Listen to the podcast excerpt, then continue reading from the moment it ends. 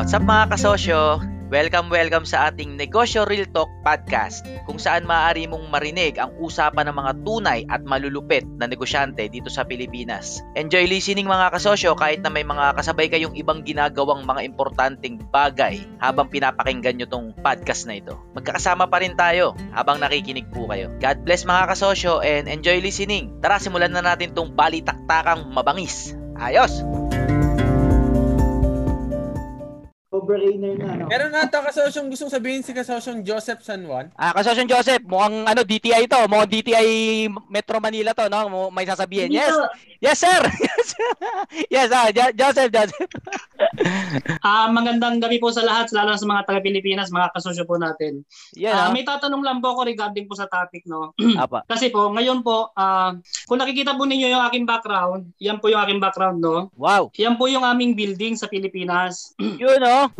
Okay? So, yung nasa ilalim ko po, yung nasa ilalim po na ano dyan, yung may isa pong space po dyan na nasa gilid. Apa. Ang plano po sana namin, gagawin po siyang malit na karinderya. Mhm. Pero in the future, kasi sabi mo nga sir, sabi mo nga na Sir Arvin na magsimula nga, kailangan magsimula, magsimula, magsimula. Then ang sabi ang plano namin, kapag nasimula na 'yan, magkakaroon na rin ng parlor, yung pa, yung nasa taas na yung nasa taas na building. Apa. Then at higit sa lahat, kapag naipon na namin yung pera dahil sana ang plano ko, gusto ko sanang maghanap ng mga kasosyo. Mm. Okay? Para po gawan po yung ano, yung ngayon po yung third floor, para po yung gawan po yung third floor. Apa. So ang ano nangyari dahil nga po kakapanood ko pa nga po ng video nyo na magsimula muna sa maliit, magsimula muna sa maliit na mas mainam yung walang kasosyo, na walang nag invest sa, sa business mo. Apa. So doon po nagsimula yung, yung maliit na karinderya. So Yan. ano po ba ang ito po yung tanong. Ano po ba yung pwede naming gawin na dahil nga sabi nyo laging gagawing corporation no, gagawing ah, yung malaking company na agad. Mm. So, kumbaga, mag, um, yung maliit na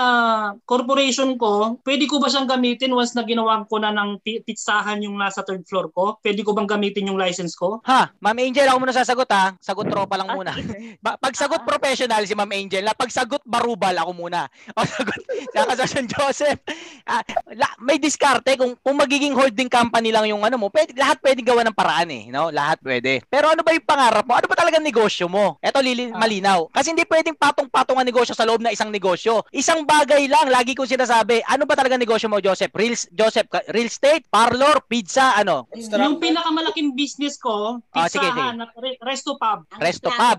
Okay, re- pizza. Okay, pizza Oh, business re- mo. Resto pub, resto pub. oo. Oh, resto pub. Yung real estate, saan nakapaloob doon? Investment mo lang yung real estate, hindi mo talaga siya negosyo. Hindi po, yung building na yan, akin na, akin na, amin ho yan mag-asawa. Yung Oh, in- nag-invest po kayo niyo. dyan, nag-invest kayo dyan, Kasasyon Joseph Oo. na. Okay, nasan yung pizza? Hindi pa nag-exist. Hindi pa ho. Kumbaga kasi yung original plan talaga, ah maghahanap ako ng kasosyo ng mga investors para Ah. po magawa po yung third floor. Okay, ganito kasosyong uh, Joseph. Alam mo si McDonald's, pag binasa mo talaga yung libro ni McDonald's, ah yung grinding grinding it out, hindi yung movie ah, yung talagang libro. Ang negosyong McDonald's, restaurant. Pero may isa pang negosyo, yung franchise realty corporation yata yon. Pero kay Ray Kroc din yon. Pero magkapatid, nagtutulong para lumaki yung McDonald's na negosyo, yung franchising company at saka yung real estate company. Pero sa papel magkaibang negosyo yon. Kung tinatanong mo Joseph kung hihiwalay ba sa papel yan sa korporasyon, para sa akin dapat hiwa-hiwalay talaga. Ang sec ang rehistro ng permit mo sa real estate business mo, ibang ibang rehistro yon. Ang rehistro ng sec mo sa pizza mo, ibang rehistro yon. Ang rehistro ng sec mo sa parlor mo, ibang re- rehistro ulit yon. Para sa akin ganun eh. Huwag niyong tipirin ang pagpaparehistro. One thing at a time lang.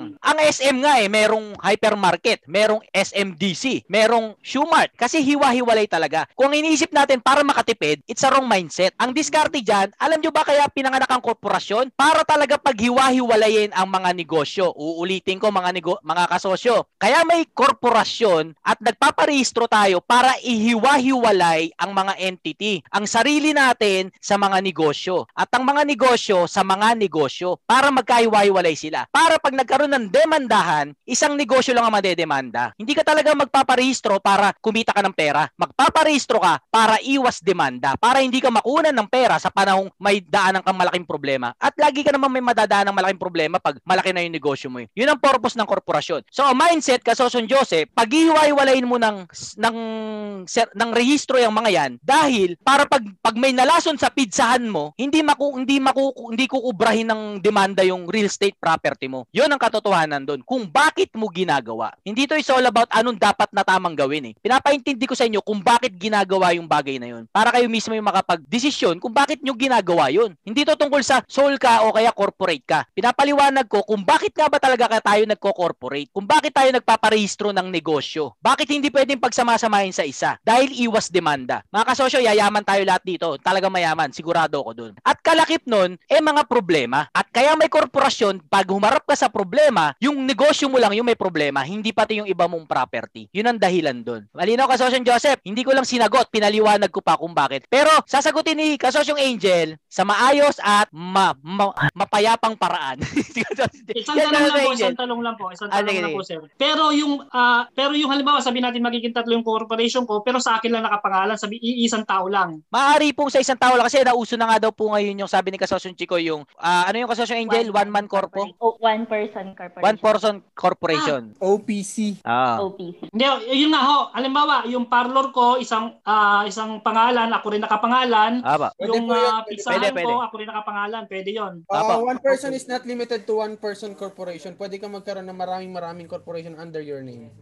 Ah, okay, okay, okay. Wala Pero kasi- advice ko Salamat. lang po sa one, one, one person corporation, mas matagal po yung proseso niya compare sa meron po kayong, ah, yung lima po, yung minimum of five. Bakit Ma'am Angel? Gusto ko pong maintindihan. Bakit kaya? Mas marami pong scrutinize yun eh. Kailangan mo rin po ng board of trustees para ka rin pong nag, May ano, member ka rin. five. May member Oh, din. ganun din eh. And mas mas madetalye po. So parang Oo, ka- ako po, din eh. advice ko tsaka experience ko po, mas okay po talaga yung corporation na Oh, at least ganun five. din eh. Ganun din. Nakakasosyo, ganun din. Hindi ko rin hindi alam mas madali po yung filing. Oo, hindi ko nga alam kung bakit pinanganak yung one-man corpo dito sa Pilipinas. Kasi inabot ko na lang yung totoong korporasyon eh. Pero may ginagaya yata sila sa ibang bansa na setup o ano Oo, eh. yung, Yung, yung LLC po. Oo, so tinapatan nila yon yan yun, one-man corpo ano. Ma'am, Ma'am Angel, ask ko lang paano pag ano, pag magpa-five man ako, pero ako lang yung ako lang yung may-ari, parang gano'n. Kami. Hmm, Ganito Hindi po, pwede. sir. Hindi pwede yun. Kasi, Ipasok mo ako dun sa isa, Ako si din. Kasosyong Angel yung isa, si Kasosyong Chico yung isa. O, ilan na lang kulang? O, okay, okay na ang problema mo, Jonas. Dalawa. pa, ano pa? Ah, di ba, Ma'am Angel, okay yan? Okay na okay yun. Ang ginagawa nila dami. Eh kaya nila ginawa yung one person corp para maiwasan yung nagdadami. Ah, okay. O, nag-gets na natin, nag-gets na natin. So, honest to Pero goodness kasi lang. sir, mas madali kasi magtanggal kesa yung mag... Yun nga. Ano naman, may Angel, anong mas madali magtanggal? Ng member, Mas- member. Opo, ng board of directors. Kesa? Solo. As solo. At Kesa solo mag- po. Ah, okay. Ah, okay, okay. Well, eh, di- Kasi yung board of trustees naman, kailangan mo rin sila, before ka may, yung mga amendments, kung may babaguhin sa Ah. company, kailangan mo pa rin sila. So parang mas madali, mas madali, pa- mas madali pa rin makakilo sa corporation na five, yung may five, yung minimum of five. Ah. Depende rin naman sa ano. register akong five Oh, Ma'am, Ma'am Angel, Yes, tatanong si? Paano ah, pag ano, Kuya Ed po, Kuya Ed, Ed po. Ah, si Sir Ed. Kasosyong Kuya Ed, please. Ah, Ma- Ma'am. Angel, ilang, ah, ay Ma'am Angel, ilang months yung process sa process sa corporation or yung OPC? Sa experience po namin, sir, it's one, one to two, uh, one, one month to two week. Tapos sa OPC, sir, wala pa akong experience. So, pero yung mga na- nag inform sa akin, mga three months, ganyan po. tagal. Ma'am, possible po ba kung na, kung nasa Davao ako tapos ikaw nasa Manila, kunin kita ng TIG process? Ano yun, sir? Possible possible po ba kung kung nasa ibang lugar ako tapos ikaw nasa ibang lugar tapos kunin kita ng yung TIG process ng legal ng for business? Sir, possible naman basta nandito kayo sa Pilipinas. Hmm. Basta nasa Pilipinas po. Mas madaling Magkano po yan, makakilos. Angel, yung corporation? Sir? Mga roughly magkano po yung bayad sa Ah, PM Cent na yan, PM Cent. PM Cent. Tanong nyo na lang po kay Sir Arvin kung Ah, pwede PM mag-disclose. Ah, okay, okay. Ano na lang, pag-usapan nyo na lang sana mga kasosyo sa under the table natin. May group tayo, no? Yung pera-pera kasosyo, doon kayo mag-join doon. Ki- ki- Kitaan talaga tayo doon, no? Joke lang. Ito, yung, yung, nahiya si Ma'am Angel siya. Siyempre magsabi. Is, dep- Wait, ano? Depende lagi yan kasosyong Ed eh. Kasi dalawa yan eh. Yes, sir. Ah, tutulungan ka nung eh, ito sa experience ko. Kapag nakikitaan ka rin kasi ng potential nung nag-aayos, hindi ka rin nila tut- sisingilin ng malaki. Pero kung wala kang kwenta sa simula pa lang, sisingilin ka na nila ng malaki. Kasi ayaw nila magka-problema sa iyo kaya sisingilin ka na nila ng malaki. Yung sasabi mo ay mahal mo naman kasi ayaw ayaw ka nilang klye- kliyente. Basta it depends kasi yung ano, ah Kuya Jay. Ang sekreto, mag-canvas kayo ng mag-canvas. No, mahanap niyo yung hindi lang Yes. presyo eh. Ito mga sosyo, yung chemistry niyo nung consultant, yun ang mahalaga. Kung mag jive ba kayo? Kung magkakaintindihan ba kayo? Kung hinga mo pa lang naiintindihan na ng consultant, yun ang kunin mo kahit mahal yun. Pero yung nagpaliwanag ka na ng dalawang dalawang oras pero hindi ka pa rin naintindihan, eh kahit mura yun, wag yun. Hindi kayo magkakaintindihan eh. Kailangan ng chemistry eh. Kasi Ocean Joseph, na ano ba, nasagot yung iyong concern. Maganda po yung mga plano nyo ni ma'am. Ah, excited po kami na lumaki pa yung businesses nyo. Babalitaan po Yes. namin kayo. Yun no? Eh, Ah, sandali.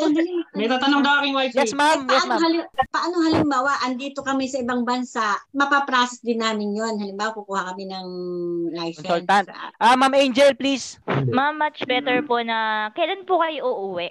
Oo, tama. Yun, yun ang tanong. Wala, At, saka- at saka wala pang tan- kasi, may tanong pala ako sa business nyo before tayo mag-process ng mga papers or bag nyo Mhm. isipin. Nag-ooperate na ba yung business nyo? Hindi pa. hindi pa, pinaplano pa lang. Ah, okay, plano, plano. Opo. By December. Um, paupahan po ba siya? Tama po ba ako? Kasi sa nakikita ko mukha siyang paupahan. Oo, bale, paupahan yon So, um, balak nga nang namin, dapat doon, resto bar sa set third floor pa lang. So, nung napanood nga namin to si Sir Arvin, ah, sabi namin, total, wala pa naman kaming ganong kalaking halaga para sa malaking project. Ah, nagsimula mula kami sa mini restaurant sa baba, doon sa gilid. So, yun Okay ang po. una namin At saka ma'am, siguro yung paupahan, hindi naman po ganun ka-restrict. I mean, yeah, mas priority po para magkaroon kayo ng cash flow. Ah, bale, Paupahan may nagre-rent na sa dalawa, sa stall, dalawa na may nagre-rent na Ah, may, may tenant na po kayo Sorry, ngayon. nawawala Oo, po. dalawa.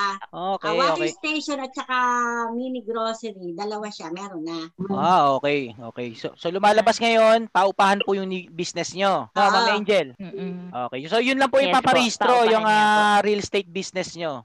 Hindi, Yung okay na yun. Ang, ang bale, ang mag-open kami ngayon ng mini restaurant, yung maliit lang, sa baba. So, yun lang ang balak, eh, gusto namin iparehistro. Ma'am Angel, pag tinanong mo, Ma'am Angel, kung umo- nag-ooperate na, may follow-up concern ka?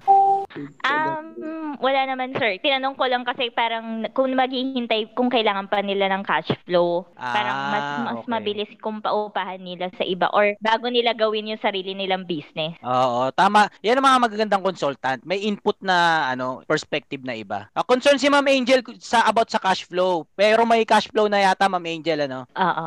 Okay, okay. Okay, Ma'am Joseph, okay, ano na po, ano? Dapat talaga, nandito kayo sa Pilipinas, at least isang beses, kasi yung pirmahan, yung special power of, ano, attorney, makuha lang yun, okay na. Lahat pwede nyo na pagawa kay Ma'am Angel. Kahit, ano, umattend sa kasal ng pamangkin nyo, kagawin ni Ma'am Angel para sa inyo.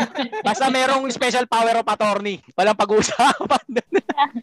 Ah, sige, okay na, okay. Dapat talaga mga, mga corporation na tayo next year. Oo. At kapag cool, mga kasosyo, kapag cool, wala kayong mailagay sa membro ng korporasyon nyo, alam nyo na, ha? Arvin Urubia is the name, ha? Arvin Urubia. And kasosyo Chico is the name, no? Ma'am Angel, ha? So, isa na lang po problemahin nyo na board seat.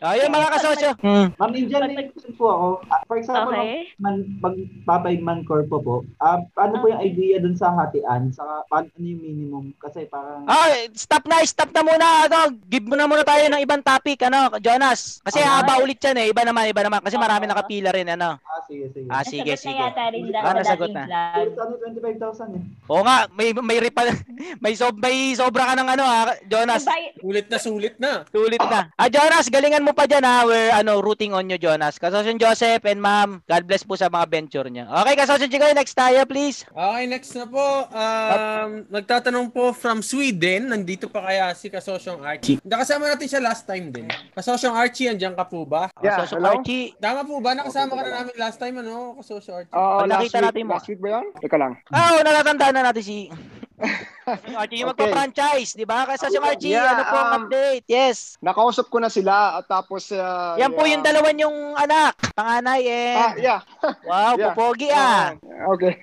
yeah. Um may ano lang ako, may tatanong lang ako. Hindi to tungkol sa franchise kasi nga Apo. ay ah, malayo pa yung pagdadaanan namin tapos may nag-comment na kung isosolo ko, kung mag-solo ko something. Ngayon, iba naman to dahil itong market market na to ay hin madalawa lang ang tanong. Dalawang tanong lang ha. Ah, yung sport betting ba? May naging sport betting ba diyan? Na yung sport betting ba pwede bang maging negosyo? Yun yun na muna yung unang tanong ko. Baka mayon naman siguro may nakakaalam diyan na Dito po sa Pilipinas, ano, bawal yung mga online sports betting. Pinagbawal Um, po ni President Duterte yung alam ko. Pati yung mga online sabong bawal din. Okay. Online sabong Kasi- bawal. Ba, pinagbabawal Hindi, ano, yun. eh, yeah. Pero may okay, mga ah, lumusot talaga. Nakalusot. Yes, kasosyo Archie. Ano, yung ano yung min na, na, na tanong kung yung sugal hindi naman sugal yung sport betting ay pwedeng maging negosyo kuha mo Ah, kasosyo Archie, opo, negosyo po talaga 'yon. Di, ang, Kasi, may, ang may ah, hawak okay. niyan, negosyo. Ay, okay, yung magsalita. Hindi, pasa ko sa topic na yan. Pasa ko sa topic na yan, mga kasosyo. No, wait, wait, ah, Boss Arvin, wait lang po. Ah, Yung masasagusahan ako.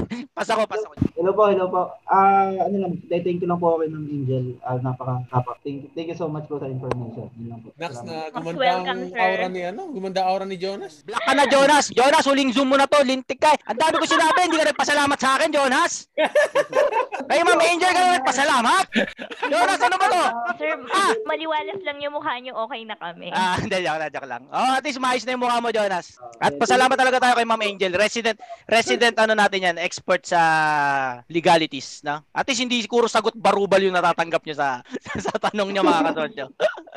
okay, yan, ah, kasosyo Archie, please. um eh, kasi nga kasi ano ganito um yung sport betting kasi ay um pinagkakamala na sugal sugal nga siya pero may ako nakikitang opportunity na pwedeng maging negosyo siya na sinimulan ko na last week at um, tulad ng sinabi ko eh, nag-odds ako at tulad ng sinabi ni eh, ano kasosong Chikoy na yung dyan sa Pilipinas ay bawal actually hindi dahil eh, madami kong may, ano madami kong kagrupo o kaya nasamahan ng grupo na, na nag ano nag-online odds. Ngayon yung yung yung ano yung punto na yun ay hindi yun yung punto. Yung punto na yun pwede bang maging negosyo yung kapag nakakakuha ka ng I mean nakakakuha ka na ng profit na ganun. Kasi um madami dito nag uh, sabihin na lang natin nagsusugal at eh, mayroon akong uh, nakitang grupo dito sa Norway na hindi sila nagtatrabaho. At tapos ay eh, meron silang ginagawa dito sa sport betting. Sport betting para baling eh, stock market eh. Ang ganun na nangyayari. Um, gusto ko malaman, mm, kaya ba talaga ang ang sugal maging negosyo? Ah, sir, ako hindi.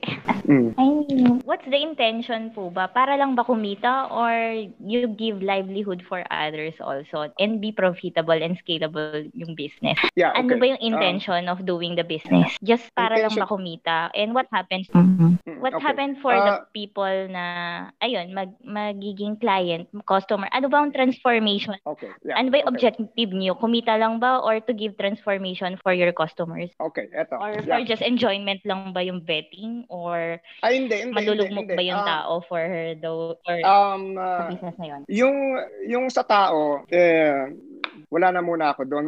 Yung plano ay eh, kasi ang dami talaga eh, all over the world. Eh, ang dami talaga at eh, napapansin ko kasi lahat ng mga lalaki, lahat lahat ng mga eh, taga dito ay naglalaro, naglalaro kumbaga nag-odds. Eh, lalo na din diyan sa Pilipinas, eh, em, nagiging populate na na group na talaga siya. Um, at tulad nga sa NBA, saka sa mga ganyang sport. Ngayon, yung sport na yan ay mayroon akong mga, actually dalawang tao na napakagaling nila mag-bet, okay? Napakagaling na mag-bet. Tapos naisip ko, nasayang naman yung mga panalo nila ay kung hindi nila dalhin dito sa sa amin at maging ano siya, maging negosyo. Na ano, na, um, mayroon siyang sistema. Mayroon siyang sistema, hindi ko pwedeng sabihin yon. Mayroon siyang sistema, pero fa, ano talaga siya, baka lang kasi bumagsak yung yung ano yung market kumbaga bumagsak yung yung discipline ng uh, ng negosyo na to na gagawin ko baka lang may risk yung risk lang yung yung uh, inaano ko talaga kasi alam naman natin na yung sugal tsaka yung negosyo hindi magkakatugma kaya yun lang ang uh, ask ko lang na yung Alexa, negosyo pwedeng pwedeng mag, eh, yung ano yung sport betting ah sport betting hindi sugal ah. may, may ano siya may sport sport betting kasi may market siya eh may market talaga siya eh Yes naman, opo, meron talaga. Sa boxing nga, di ba? Sila Manny Pacquiao. Mm, ah, um, example lang ah, last week, kinausap ko yung isang, isa kong better dyan sa Pilipinas, si Jeff. Nag-usap kami, pinaliwanag ko sa kanya yung, ano, yung concept ng, ah, ano ko, ng ah, um, plano ko. At plano ko na, I mean, na, napakagaling talaga eh. Napaka, napaka, oo, easy money to, pero stake the risk. Pero, ano, kailangan lang ng discipline at saka kailangan lang talaga ng ng ano ng uh, uh, bankroll management. So, yun lang yung tanong ko talaga kung talaga yung sugal diyan sa Pil hindi hindi hindi diyan sa Pilipinas sa buong mundo. Na lalo na yung laban ni Manny Pacquiao, yung ganyan, hindi lang yon. I mean, yung revenue talaga niya ay napaka uh, napakagaling dahil uh, last week, last week nanalo ko ng 1,700. Tapos hindi lang yun yung punto na yun na mananalo ka lang kahapon. Yung punto noon ay sa isang taon, yung ROI mo ay lalagpas doon. I mean, yung yung yung ininvest mo na pera naman, ay lalagpas doon. ng business model ng sports betting eh. Kukuha ka Yes, lang ng yes, percentage ng ibebet ng lahat ng taong nagbet. So, sure money yun. sure money talaga yun. It's either 10% to 20% depende sa klase ng sports betting na mangyayari. Kaya kung ang tanong mo, sir, is viable ba yan as a business? Sobrang viable niyan. Yes, Especially if you're yes. doing it online. Pero the question is how to go execute that dito sa Pilipinas. Ah, okay, okay. Execution talaga ang question. Pero kung kung the question of can you Ah, do it as a business, Ah, yes. kasi ginagawa ko na siya eh. Ah, ginagawa ko na siya ngayon dahil eh, meron na akong dalawang better dyan sa Pilipinas. At eh, ah, pinapollow up ko sila at tapos eh, ang ginagawa lang nila, nire-review nila lahat, nire-review nila lahat ng mga kailangan ko. Eh, tapos, ano pinapadala ko sila ng ano ng stake, kumbaga 10%. At tapos noon, ang, ang, ang tanong, ang pinakamalaking tanong diyan, nagtatanong yung mga kasama ko dito, tsaka yung mga meron akong community dito na sinamahan na saan mo nakukuha yung picks. At gusto nilang maki-join. Y- yung punto na yon na pwede ko silang i-share at tulungan din yung mga kababayan natin, yung, yung mga ay yung mga nagbe-bet diyan na a- ang husay talaga eh, kakaiba eh. Ah, na hindi ni- hindi ano di, hindi ko na-expect na mayroon pala mga Pilipino diyan na mahilig eh, eh, mag ano mag eh, betting, mag sport betting. Yun lang, yun Ang lang. tawag dito Eh, sa amin yan, ano, ending. Oo, yeah, yan nga. Eh, kung kung kung pwede lang maging eh, suga, eh, ano siya, maging negosyo siya in in the future kung Pwede po kung yan. saka, sakali. Pero pinatigil kasi ni President Duterte lahat ng online betting talaga noon. Pero hindi ko alam kung ngayon ay nakatigil pa rin. So far, yun lang ang alam ko doon. Kung gusto mo talaga yan, ah pwede ka actually kahit anong klaseng sugal naman usually pwede sa Pilipinas dahil meron tayong tinatawag na Philippine PAGCOR, Philippine Amu- Yes, Philippine Amusement yeah. Gaming Regulator, Regulation Committee, Mm, mm. something like that. Sila yung saan kanila kukuha ng license. The question is, can you do it online dito sa Pilipinas? Dahil wala po akong alam na legal na pwede sa online kasi yun nga, pinatigil ni President Okay. Duterte yung dati. Mm. Pero outside the country, napakarami pong ano, napakaraming Oh, yeah, napaka ano niya, napaka eh, ang dami, ang dami pati diyan eh, eh, sa Philippine football diyan eh na ano eh na ang tawag nito. Ang laki ng income sir. Million yan per day. Hmm, okay. Um, ayun lang po, ayun lang po yung tan- tanong ko kung uh, kaya, kaya pala maging negosyo tong uh, sport betting na to, kaya. Na eh, yung ano lang, yung discipline discipline lang at, at uh, bank management lang ang kailangan ko, no. Pero sa diyan sa Pilipinas, pwede ba ma-execute 'yan? Pero uh, ano hindi ba bawal 'yan sa kay ano kay uh, kay Duterte, yung mga ganyang bagay na Eh, hindi, hindi ko na, kami magbabayad ng tax? ang pwede, tingin ko po talaga legal, legal ano na po yan, legal question na sa lawyer na Ah, kayo okay. lalapit for for clarification. Pero kung tinatanong nyo kung existing, feasible, business is business pa rin yan. Okay, okay. Yeah. Okay, yun lang po, yun lang po. Yun lang Ah, po. God bless sa venture mo dyan, kasosyong Archie. Masaya kami, nakasama ka namin ulit dito. Okay, thank you, thank you sa lahat diyan. Thank you. Ah, sige. Ah, kasosyong Archie, pustahan tayo, ma-execute mo yan. Sigurado Ayan ko. na. Ayan na po. Ah, ah, ginagawa ginagawa ko na po eh. Ano, ginagawa ko na eh. Pustahan Ah, tayo, ma-execute ni kasosyong Archie yan. Ako hindi ako iniwala sa sugal, pero pustahan tayo. Ah, ano ni kasosyong Ano, Ano ano nga, eh. ayun nga lang kasi kasi ano eh yung yung name na na sport betting nagiging an- an- ano talaga siya sugal sa, sa eh, sugal siya. Kaya lang kung titingnan mo na maigi, hindi pwede siyang maging negosyo kasi para siyang stock market. Yung pagka pumasok kayo sa B365, nakikita nyo lahat, lahat, lahat. Pati na sa MSW dyan sa Pilipinas. Ano, madami sa meron silang mga grupo eh. Ang gagaling nila eh. Sayang, sayang kasi eh, ano madami dito talaga naglalaro. Madami dito, pa, ano, eh, football, basketball, NBA, lahat, ice hockey, lahat. Yun lang,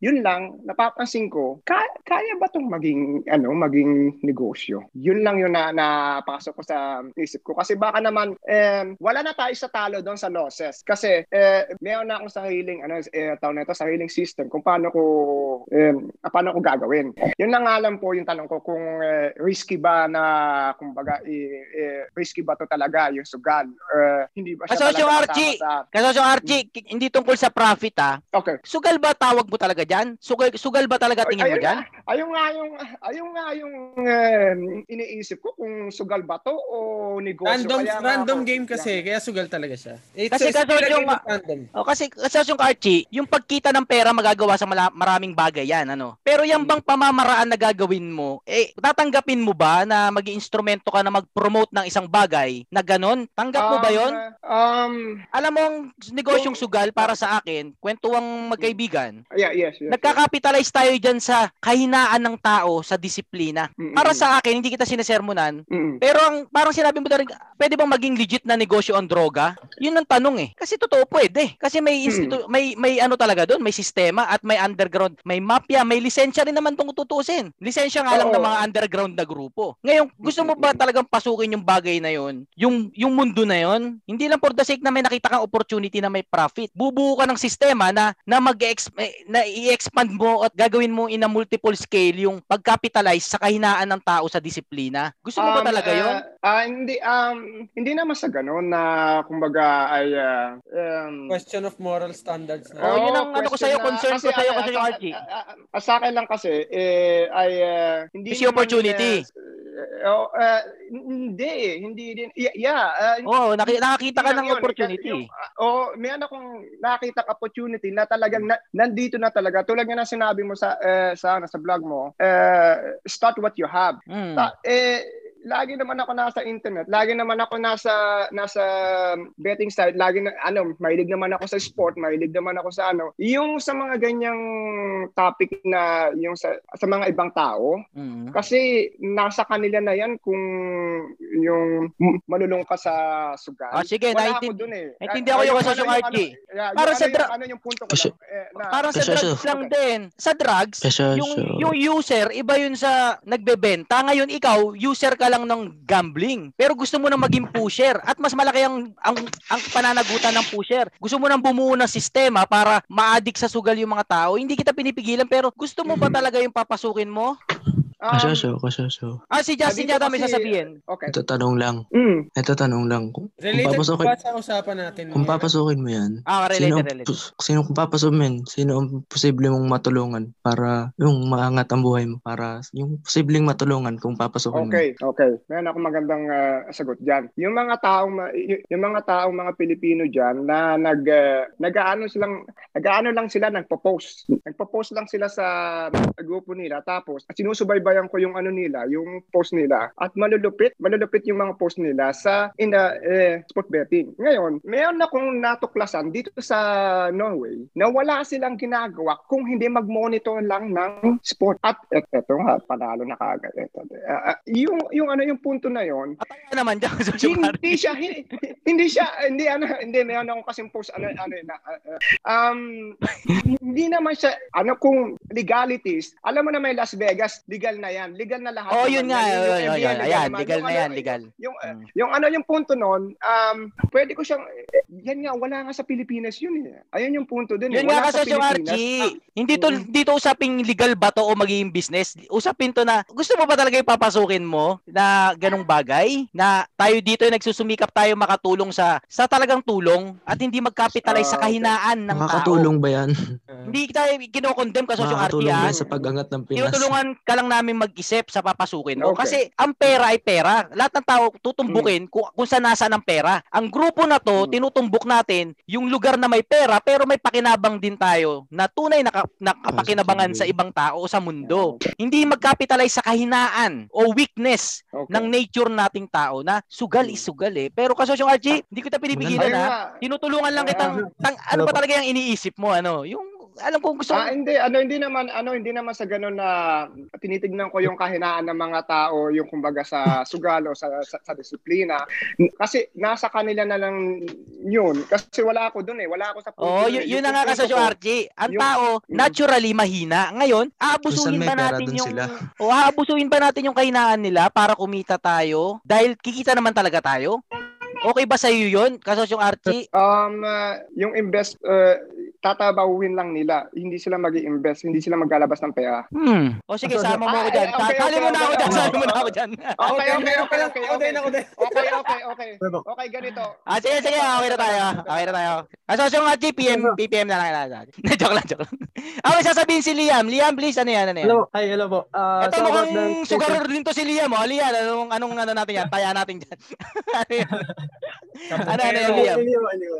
Ah, sa so sa akin po kasi ano, ah, more on programming po ako ngayon. Ah, sige, so, sige. So kung about online yung gagawing online yung betting. Betting. Tama ba kasi yung RG yun? Oh, yan, yan, yan, yan. Yes, yes, Ayos. online siya. Ayos po. Sa, so about programming po, so may database po yan. So kasi sa database po kasi medyo mahirap kasi kahit anong secure nung database mo, masy- masyadong madaming hacker na mas magaling, mas Hmm. magaling na makakapasok doon sa database. So kung may malaking halaga, madedetect nila yung malaking halaga doon sa database mo, Hmm. pwede nilang i-wash out doon. Tapos mag ano sila, magra-ransom sila sa inyo ng ng ah, amount, malaking amount para Mm. syempre Mm. trust kasi yung hawak mo po doon eh. Ah, ah, ah. Okay. Trust ng tao Okay, ah Wala- ah, ah, para Lapitin, magkaintindihan lapitin ng tayo hackers, no? ano para magkaintindihan tayo ng malinaw no A- a- ano sasabihin ko lang na, at, na ano na ganito yung ano yung mga tutulungan ko niyan sa Pilipinas hindi maglalabas ng pera mag-a-analyze lang sila ang magiging investor Okay. ay kami kaming mga tao dito sa Sweden dahil malakas silang tumaya ng Okay. et hilig na talaga nila yon parte na ng Europe yon parte na ng Pi- ngayon tutulungan ko yung mga tao dito na ma- magaling sa anala- eh, analytic, MBA at magaling talaga sa betting. Ngayon, yung Tama. punto na yun na, na ano na yung kahinaan ng mga tao, um, wala na ako doon. Y- yun lang yung gusto ko na possible ba talaga na pwede kong tulungan yung mga tao diyan sa Pilipinas na create the um, bumuo na isang trabaho na wala sa ano kumbaga sa linya ng pagninegosyo sir, kumbaga mag mag-a-analyze lang sila kasi diyan sa sa ano sa Norway Pilipinas, wala pa po.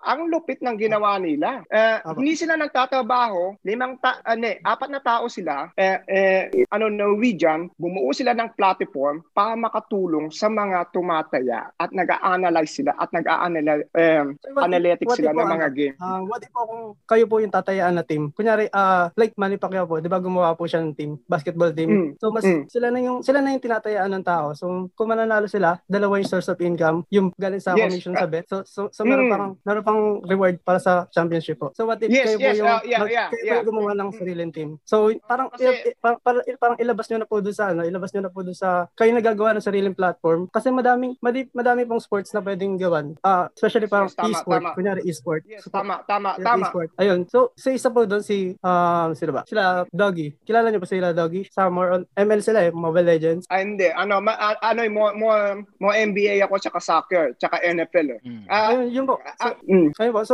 pag gumawa po kayo ng sariling team, tapos ma mapapublicity mo sila ng malaki. So, so Oo, na, mas malaki I- yung I mean market niyo po. dito, alam mo ba na na ano na mayroon ditong tumataya talaga na gumagawa sila ng sarili nilang team, nagbi-build sila ng sariling team para lang mana pa- hindi, ko pa mas hindi naman para manalo, kumbaga ah, ano na yun eh, ah, kumbaga sport Pero betting na nga yun eh, sport- na yun eh. Yung ano, yung sugal nagiging sport, kuha mo, yung sport, yung Tama. sugal nagiging sport, hindi na nagiging sugal. So, eh, nagiging legal siya kasi may kasamang sport. So eh, eh ayun lang yung ano ko, yung yung papasukin ko talaga to dahil dahil hindi lang to sa sa ano sa kumbaga sa uh, gusto Condition kong uh, kumita, mahilig talaga ako sa sport. Ah, At so- uh, yeah, at uh, Sa tingin ba pag mas natalo? ano? Paano pag Ah. natalo ka, sosyo? Okay, kapag kapag natalo ka ganito, wag mong iisipin na matatalo ka kasi matatalo at matatalo ka da. Eh ano, eh, ikaw talaga in in the long term, in the long term, in the long term, para ka din ang ninegosyo eh. Para ka din ang ninegosyo kaya nga ano eh um, sumali ako dito baka maano kayo. Kasi negosyo, minsan natatalo ka, minsan nananalo ka. Kaya lang sa huli ang kitaan. May, Dahil may question po ako kasi sir. mm, May learnings po bang matututunan dyan kahit matalo ka man? Pag nat, kahit matalo ka, may learnings po bang matutunan? Madami. Madami kung kung ano kung uh, ang tawag nito kung ah, interesado ka sa sport. Ah, madami ka mag-a-analyze ka ng mga player, mag-a-analyze ka ng mga ng mga games, mag-a-analyze ka ng ng weather, mag, mag-a-analyze ka ng odds. Yan yan yan ang pinapasok ko. Uh, may may kasi ako nakasalihan na grupo diyan sa Pilipinas ngayon na sport betting lang. At tulad nga ganito, um, madaming na ano na eh, nagalit kay uh, Nambak, yung na ano yung na eh, tawag nito, na tool po siya Ah, dahil ano? uh, oh, ano tinignan niya yung uh, tuloy po yung uh, yung po siya sa last minute tapos ang daming uh, tumaya doon na um, nakita mo ba yung ano yung uh, laban na yon natalo ko doon Oh, eh. yung ano, natalo yung ko ano. doon eh. Ano tinira pa niya yung ano yung yung ano yung punto na yon madaming mga Pilipino talaga na may hilig magsugal. Pero hindi ko kinukonsider na magsugal sila. Yung sa akin lang dito kasi mahilig talaga mga tao mag mag ano mag uh, sugal sabihin na lang natin lahat pinapasok nila so nakikita ko baka may opportunity na maging negosyo yung sport betting yun lang po yung Ah, sige, ano ah, ba? mga kasosyo, bakasan na natin to. Kasosyong Okay, Archie, okay, okay. hindi para dito Mm. ang topic niya ang sugal. Ay, entrepreneur community to, no? Para Okay. tong lumikha ng bagay na may kabuluhan. Tama po sugal yun, tama entertainment yan. Walang Mm, masama dyan yeah. kung ngayon ang trip nyo, nag-enjoy kayo dyan. Mm. Pero isa long isa wrong place para pag-usapan yan. Kung negosyo Okay. yan, kahit ano pwedeng negosyo, kahit ang magbenta ng katawan ay pwedeng maging negosyo. Pero yun ba ang gusto nating negosyo? At para sa akin, personal, Mm. yung ganyang klase, hindi ko papasukin yan. Mm. Personal ko yun, kasosyong Archie. Pero kung Okay. gusto mo yan, nasabi ko na sa iyo yung gusto ko sabihin. Kung gusto mo yan pasukin, kung gusto mo ba talaga yan, eh gawin mo na lang. Ang gusto ko ipayo sa iyo, kasosyong Archie, pangalawang beses na natin nag-usap. Kasosyong Archie, kulang ka sa execution. Ang dami mo magagandang ideas. Para sa akin, wag mo nang itanong dito next time. Gawin mo na lang kagad. Full blown execute Mm. execute mo na. Kasi pag inubos mo dito yung energy mo kakatanong, wala ka ng enthusiasm sa ginag gusto mong gawin. Hindi ko hindi ko sinasabing gawin mo yung masamang bagay na pagsusugal o kung mabuti man yan sa'yo. Ang sinasabi ko lang, kung ano man nasa isip mo, kasosyong Archie, magaling ka, gawin mo na kagad. Wag mo na hingi ng konsulta dito. Wala rin naman kaming masabi sa ganda ng mga idea mo, kasosyong, kasosyong Archie. Napansin mo? okay Yung mga idea mo, ah, wala kaming maambag na maganda kasi masyadong maganda yung idea mo. Ang kulang na lang, yung taong magsusugal na gawin yung bagay na yun. At ikaw yun, Yeah. kung talagang entrepreneur ka. Yung sugal na may kabuluhan talagang mangyayari sa mundo. At hindi for entertainment at hindi to capitalize yung weakness ng mga tao. Kasi yung Mm-mm. mahal kita at lagi ka na dito sa atin. Gusto ko magka- Thank you, thank you, nagkakaintindihan tayo at tapat lang ako sa iyo kasi yung Archie. Malinaw. okay Ah, sige, execution you, tayo kasi yung Archie ha. Balik kwentuhan mo kami Okay. ulit next time kung nanalo yung taya ko sa iyo ha. O sige, sige. thank you thank you Kasi yung Chico, next please. Okay po, next natin si Kasosyong Justin, location from Lobo, Batangas. Pagkakaiba ng BS Entrepreneur at BS Marketing at BS Economy ang tanong niya. Andiyan ka ba, Justin? Yep, yep. Paano yan? Mga hindi naman kami nagtapos dito. Ah, sagot barubal muna, sasagutin ko yan, mabilis. Ano, Justin, asan ka? Gusto ko yung tanong mo. Ah, Daming nandito tatanong po. niyan. Justin, Di- may video ka? Ako'y wala po kasing kuryente dito eh. Ah, sige, anong tanong ano yun? BS ano? BS? Yes, BS, marketing. BS Marketing. Entrepreneurship, BS Entrepreneurship. Ano pa? Economy, BS, BS Economy. Economy. Ano okay. Ano pa? na? Ano pa gusto mo itanong dyan? Businessman? Bakit bilog Kaya ang mo na rin business administration. Joke lang. Oh, business and administration din. Administration. Ano pa? Ano pang tanong? Ma'am Angel, gusto mong dagdagan to? Sasagutin ko to once and for all. Marami nagtatanong na ito eh. Yung Ano pa? Account, business about sa administration. business management. Ha? Account. Business management. Yung mga ano, Accounting, business management. business management. Management. Okay, o tama na muna to. O, mabilis lang ha. Ang BS Sige. Marketing, Ah. walang ibang tinuturo sa iyo diyan kung hindi mag-market. Mag-marketing, mga promotion, ganun-ganun lang 'yan. Ngayon, advertisement na 'yan. Strategies. Mga sa dating turo, puro flyers lang 'yan. Billboard, signage, TV, radyo, newspaper. 'Yan ang BS Marketing. Malinaw.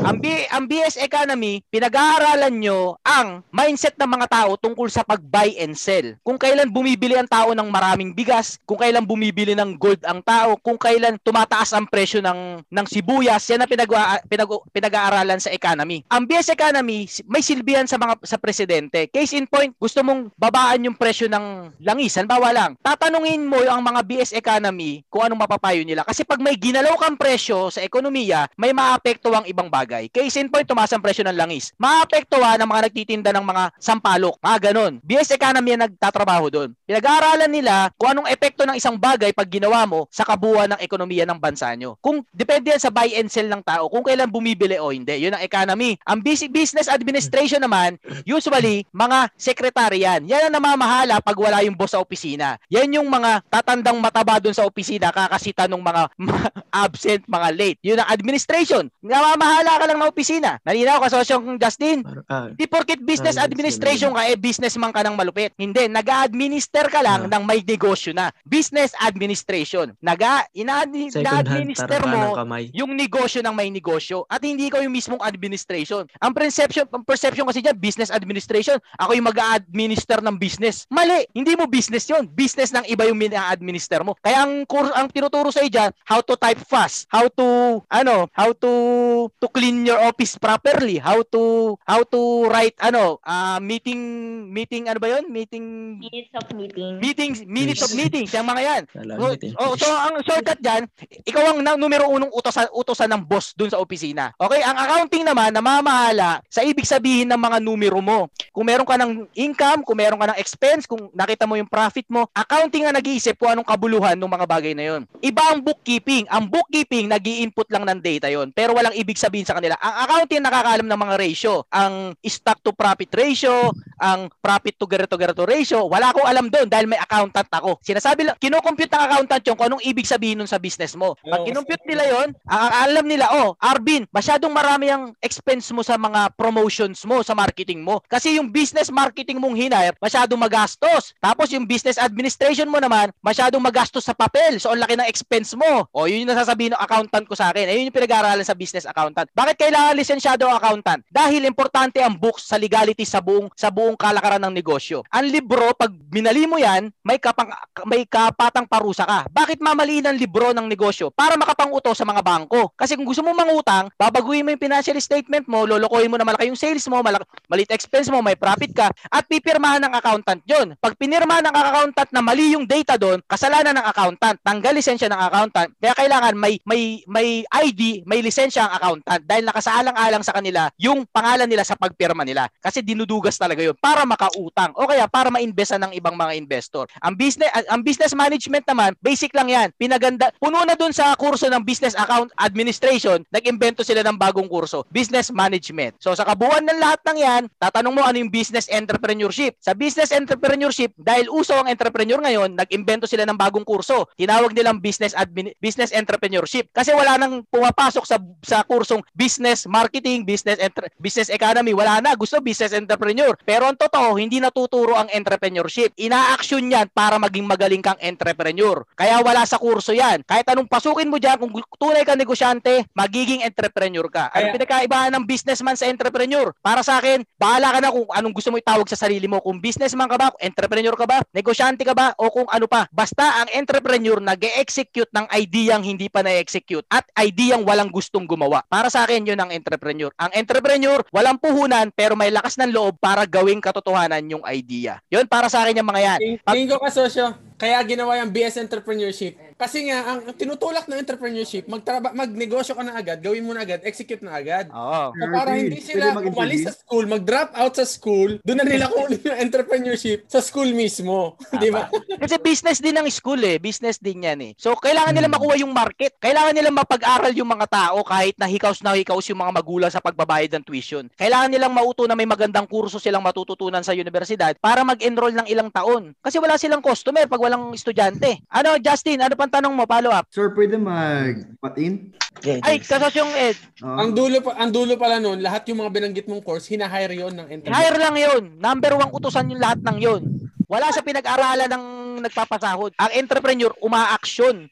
Magkaiba yung action sa learning. Eh. Iba yung natuto ka sa nag-action ka. Kita niyo yung iba, ang daming magagandang, magagandang idea. Kumpleto puhunan, lahat ng lahat ng asset nasa kanila na. Pero hindi pa rin sila maka-execute. Bakit? Kasi nga hindi nga sa karunungan yon, hindi sa financial na, pang, na, na puhunan. Nasa lakas ng loob at tibay ng loob mo at kung gaano ka katotoo sa pinaniniwalaan mong negosyo o business idea na makakatulong sa maraming tao. Kung wala ka nung lakas ng loob na yon, hindi ka entrepreneur. Someone else will lead the way na para i-execute yun. Ikaw, kung business administration ka doon, maaaring ka-team ka nun. Pero hindi ka ikaw yung entrepreneur. Ang entrepreneur, yung naglakas ng loob na isugal yung buhay niya kahit wala siyang inaasahang mananalo sila. Yun ang entrepreneur. Malinaw, Justin? Lahat Yes, ng lahat ng malinaw. expertise sa negosyo, mga kasosyo, mura lang yan. 70, 750 per day lang yan. Lahat ng magaling, 750 per day lang yan. Ang hindi mo mababayaran, yung lakas ng loob. Sarili mo lang ang pwedeng mag-execute nun. Hindi ka pwedeng magbayad ng ibang tao tapos lalakas na yung loob mo. Walang ganun. Ikaw lang mismo ang pupusta sa gusto mong mangyari. Ikaw lang, walang iba. Kung may ang entrepreneur yun eh. Take the risk nga. They see something na hindi pa nag-exist at walang gustong sumubok kasi delikado o kaya parang mag-fail. Yes. Entrepreneur yung te-testing nun. Yun ang trabaho ng entrepreneur. Kaya kahit hindi magaling ang entrepreneur, isa lang ang kailangan, malakas ang loob. Yun lang. Hindi pera. Kasosyo Arvin, kaya ba, dahil yan ang number one ingredient ng entrepreneurship, eh, matuturo ba nila yan sa BS Entrepreneur? Yun na nga eh. Kaya hindi tayo hindi ako naniniwalang hindi to matu, hindi matuturo eh. Ang lakas ng loob. Ano to eh? Saan ba nanggagaling yun? It's a gift eh. Gift to ng Diyos sa buhay mo na binigyan ka ng strength na para subukan yung bagay na yun. I- ano yun eh? Regalo yun eh. Para yang hindi mo yan mabibili. Basta hindi mo yan matututunan. Kailangan mo yan gawin. Yun yun. Magkaiba yun. Kailangan mo yan gawin. Sa Experience po, first experience. daw, Sir Arvin. Ah yes, Kasosyon Jonas. Experience po. Ma- Magigain through Sir, experience. Sir Arvin, Ah, meron akong ma- masagot dun kay Justin. Ah yes, yes, yes. Ed, Kasosyon Ed, please. Nag-aral ako sa Davao ng Business and Marketing. Nag-aral ako sa Melbourne ngayon ng 3 years. 3 years sa business din sa Kaplan Business School in Melbourne. Wala akong natutunan. Talaga. Kasosyon Ed, bakit kaya? Ma- mas marami pa akong natutunan sa iyo, kay Arvin. Ang dami kong natutunan sa Ay, glory to God po doon ha. Ang laki na ng nagastos sa dito sa Kaplan Business Mel- uh, Business School in Melbourne pero ang ang laki na nasa 2.5 million for 3 years. Wala natutunan business and marketing sa Davao, wala pa rin. Wala. Okay, bakit kaya Kasosyong Ed? Um, masyadong masyadong by the book, masyadong sobrang yung parang yung parang tinuturuan ka nila para Empleyadong tinuturo. ka. Tapos sabi ko, Maging empleyado. tapos marami pa akong experience dito. Tapos tapos yung nag nag tumitingin ako ng videos mo, kaya sabi ko ang mahal, ang parang mas okay pa, mas worth pa yung bayaran ka kaysa kaysa mag mag-aral ako dito. Tapos ang magtuturo sa'yo, ni Wala walang negosyo. Ah, pwede ka. Meron pa Tama, kami, tama. oh, meron pa kami ang assessment. Yes. Assessment, wala talaga. Sabi ko, my, oh, sabi ko, wala talaga. Mga kasosyo, hindi masama mag-aral ha. Don't, ano ha, don't, ah, wag niyong ano yun yung hindi ko sinasabi. Hindi masama mag-aral. Ang pinupunto ko lang, entrepreneurship is entrepreneurship. Wala sa school yon Pero hindi masama mag-aral. Kung kailangan, kung nursing ka, kailangan mo mag-aral ng nursing kasi hindi nakukuha sa failure yung pag, pagbibiyak, yung pag, paglalagay ng injection, ano? Kailangan mo talaga pag-aralan yon Ibang usapan yon Kung gusto mo mag-doktor, hindi pwede makuha ng trial and error yung pagbiyak ng utak ng tao. Kailangan mo talaga pag-aralan yon Ang entrepreneurship, gumagawa ng bagong bagay. Kung ang gusto mong gawin ay nagawa na, mastery na lang yun. Kailangan mo mag-doc 10 years ng doctorate. Mastery. Pero kapag new things ang kailangan gusto mong gawin, well, hindi mo talaga matututunan yun sa iba eh. Kasi nga, new Sir, things yung gusto mong gawin. Yes, Ed. Yes, Ed. Oh, meron pa ito importante to. Um ngayon, yung pinag-aralan ko dito sa sa sa, sa business in Melbourne, ah matagal na yung module, parang walang Facebook marketing ads. Oh, walang Facebook na. ads. Walang ins- walang TikTok ads, walang uh, walang ganon. Tama, tama. Sir, sir sa, sa sa experience ko po ano, pag sa academ, academics po about cool, uh, more on ang tinuturo nila is about ano, terms, mga terms po. Oo, oo. Uh, dun, so Pwede. doon po ano parang para sa akin doon mo lalaruin yung ano, doon mo lalaruin yung entrepreneurship mo kung, kung gaano kalawak yung nalalaman mo sa mga terminologies ng business. Opo. Oo, Parang tama, tama. ano. Ah, Yes, Glenn. Ako ng knowledge mo Oh. about business. ako kasosyo tapos ako ng ano ng Entrep, BS Entrep. Ah, anong lagay dyan? Kamusta yung entrep na yan, kasosyong Glenn? Ano lagay? So, so, o nung, ano, nung NPrep na, ano, di ba, nung ano kasi, ang pagpipilian mo, pagka third year ka na, ah, BS NPrep or marketing. Okay, okay. ah. So, o yung halos lahat ng ano, naubos, nagsara yung marketing dahil naubos. Ibig sabihin, madaming pumasok, lahat halos na matatalino, gano'n. Puno na, puno na. Oh. Oo. Ngayon, ang sabi ko, sa utak ko noon, mag-e-entrep ako para kukunin ko ako yung matatalino marketing. Kasi hindi rin, na, hindi rin ako hindi rin ako matalino eh. Pero kasi sa nung nag ang tinuro lang sa amin nun, sa totoo lang ano, ah, mag-direct selling, magbenta ng yung mga ibon, yung mga ganon.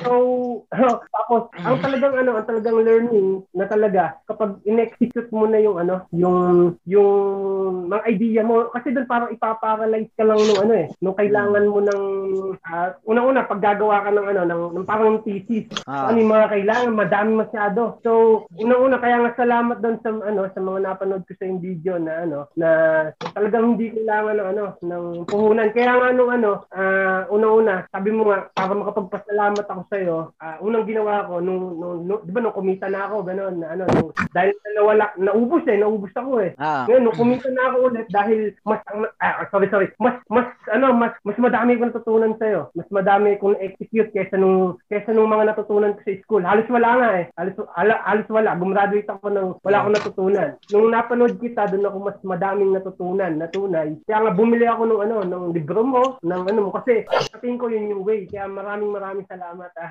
Oh, ang tunay na karunungan mga kasosyo, pag bumili ka ng pag ang tunay na karunungan para matuto kayo sa negosyo, bumili kayo ng libro ko at i-display nyo. Huwag niyo basahin. Hindi binabasa libro ko, dini-display lang 'yan. the best, Props the lang yan, props. ano, Props lang 'yan, oh. Eh, the best yung libro mo, the best. Ah, on point. Kasi yung mga mga libro, yung mga libro sa school na binebenta, alis parang ginawa na lang nilang business yun, eh, parang ah, required na may ganun ka. Pero tong libro mo, nandito lahat nung ano, nung aral. Na Sa damat doon kailangan- kasosyong Glenn. Thank you Oo, doon. Para makapagsimula.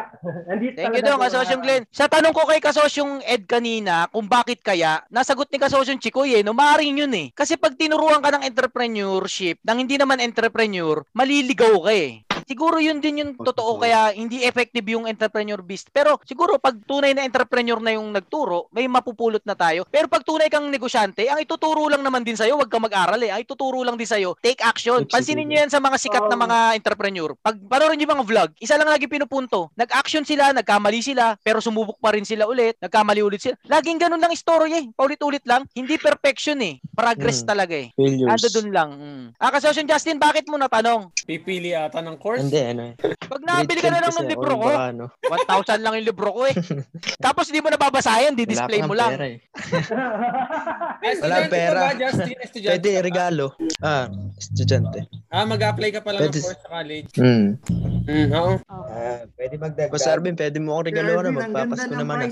Ay, teka, teka, teka, teka, teka, teka, teka, wait, wait, wait. Ah, si Justin humingi ng regalo. Oh, isa na isa rin yan sa laging hinihirit sa akin. Oh, ito, papaliwan. Sasabihin ko na yung sagot ko sa inyo. Kaya ko kayo lahat bigyan ng libro ko. Bakit hindi? Pero sus Mariosep naman, nagtuturo ako kung paano yumaman ng tama at maayos na paraan. Tapos manghihingi kayo sa akin ng libro ko. Hindi ba kahiyahiya na lang din yon? Gamitin niyo yung aral na tinuro ko at sigurado kikita kayo ng pera. At bibili kayo ng libro ko para hindi matuto. Yun. Bibili kayo ng libro ko para magpasalamat sa akin ng taus puso. Yun ang dahilan kaya may libro ako. Hindi para matuto kayo. Lahat din sabi ko na eh, wala sa libro ko. Sabi ko nga sa inyo, ang libro ko rin display yun na eh. lang yan. Display na lang yan.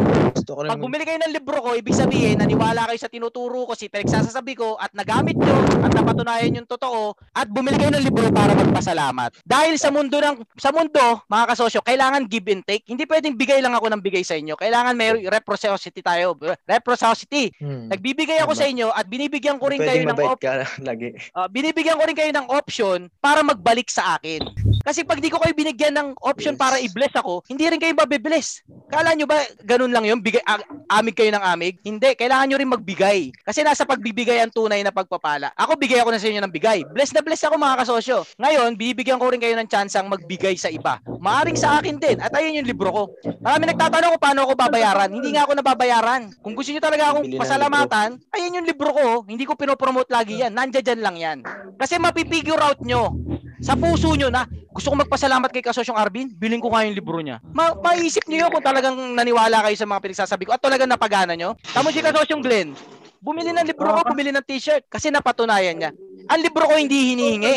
Hindi ko yan pinamimigay. Kasi option ko yan para i-bless nyo rin ako. Kasi pag di nyo ako bless, hindi rin kayo mabibless. Kasi hindi pwedeng isa lang yan. Dapat give and take lagi yan, mga kasosyo. Yes. Maniwala kayo. Prinsipyo ng Biblia yan. Hindi ako madamot. Kasi akala natin, bawal, bawal, gusto natin bigay lang tayo ng bigay. Eto, aralin nyo maigi mga kasosyo. Kailangan matuto rin tayo tumanggap. In any form. Hindi pwedeng hindi ka tatanggap, kayabangan yon. Yung, ay, ayoko niyan, hindi ako tumatanggap niyan. Hindi ako naniniwala doon eh. Kailangan may option ka rin para i-bless ka rin ng ibang tao. Hindi niyo ako matutulungan sa mga business ko. Hindi ako kumukuha ng investment sa inyo. Hindi ako nagpupush ng mga produkto ko sa inyo ng gano'n na gano'n. Nandiyan lang yan kasi option ko yan sa inyo para may option kayong ibalik din yung pasasalamat in any form. Kaya kung hihingin niyo yung libro ko, para sa akin, aba, hindi na yung tama. Kasi tinul ano, tinuruan ko kayo maging tamad. Magtrabaho kayo ng maayos. Kikita kayo ng sobra. At sigurado ko, hindi lang isa mabibili yung libro para sa, da- sa akin. Sobra-sobrang daming libro.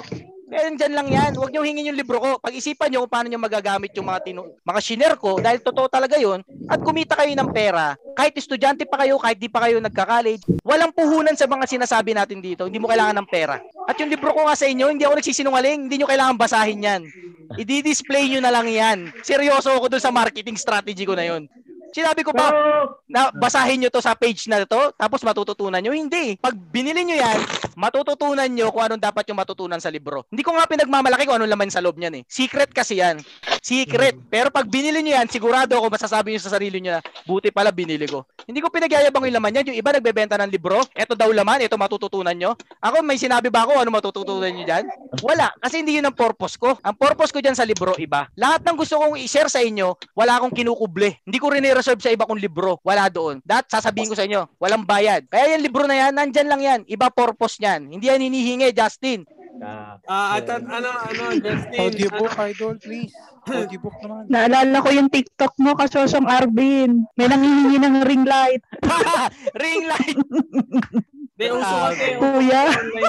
Iwasan natin yung ano, dapat. Kuya, ring light ng Ito mga kasosyo ha, ito kasi yung logic sa pagnenegosyo. Kung kayo, may nakita kayong nagbebenta, tas gusto nyo magnegosyo, tas ang unang banat nyo dun sa nagbebenta, discount naman dyan. O kaya, wala bang free? Para sa akin mga kasosyo, mahiya kayo sa sarili nyo. Kasi negosyante kayo, dapat naiintindihan nyo yung ginagawa ng ibang tao. Bilan nyo ng tama. Ah, maintindihan ko pa kung wala kayo dito sa mundo na to eh. Kung iba. Kaso mga negosyante tayo dito, hihirit. Hindi kita pinapagalitan, Justin ha. Hindi ikaw ang bina- pinapagalitan ko. Tayong lahat. At Hihiritan mo ng ko naman. Hihiritan mo ng libre yung kaibigan mo nagbebenta ng palabok, hihingi, hihingi ka ng free. Hihingi ka ng dagdag naman. Hindi ganoon. Negosyante ka na, dapat naiintindihan mo kung paano sumuporta sa kapwa mo negosyante.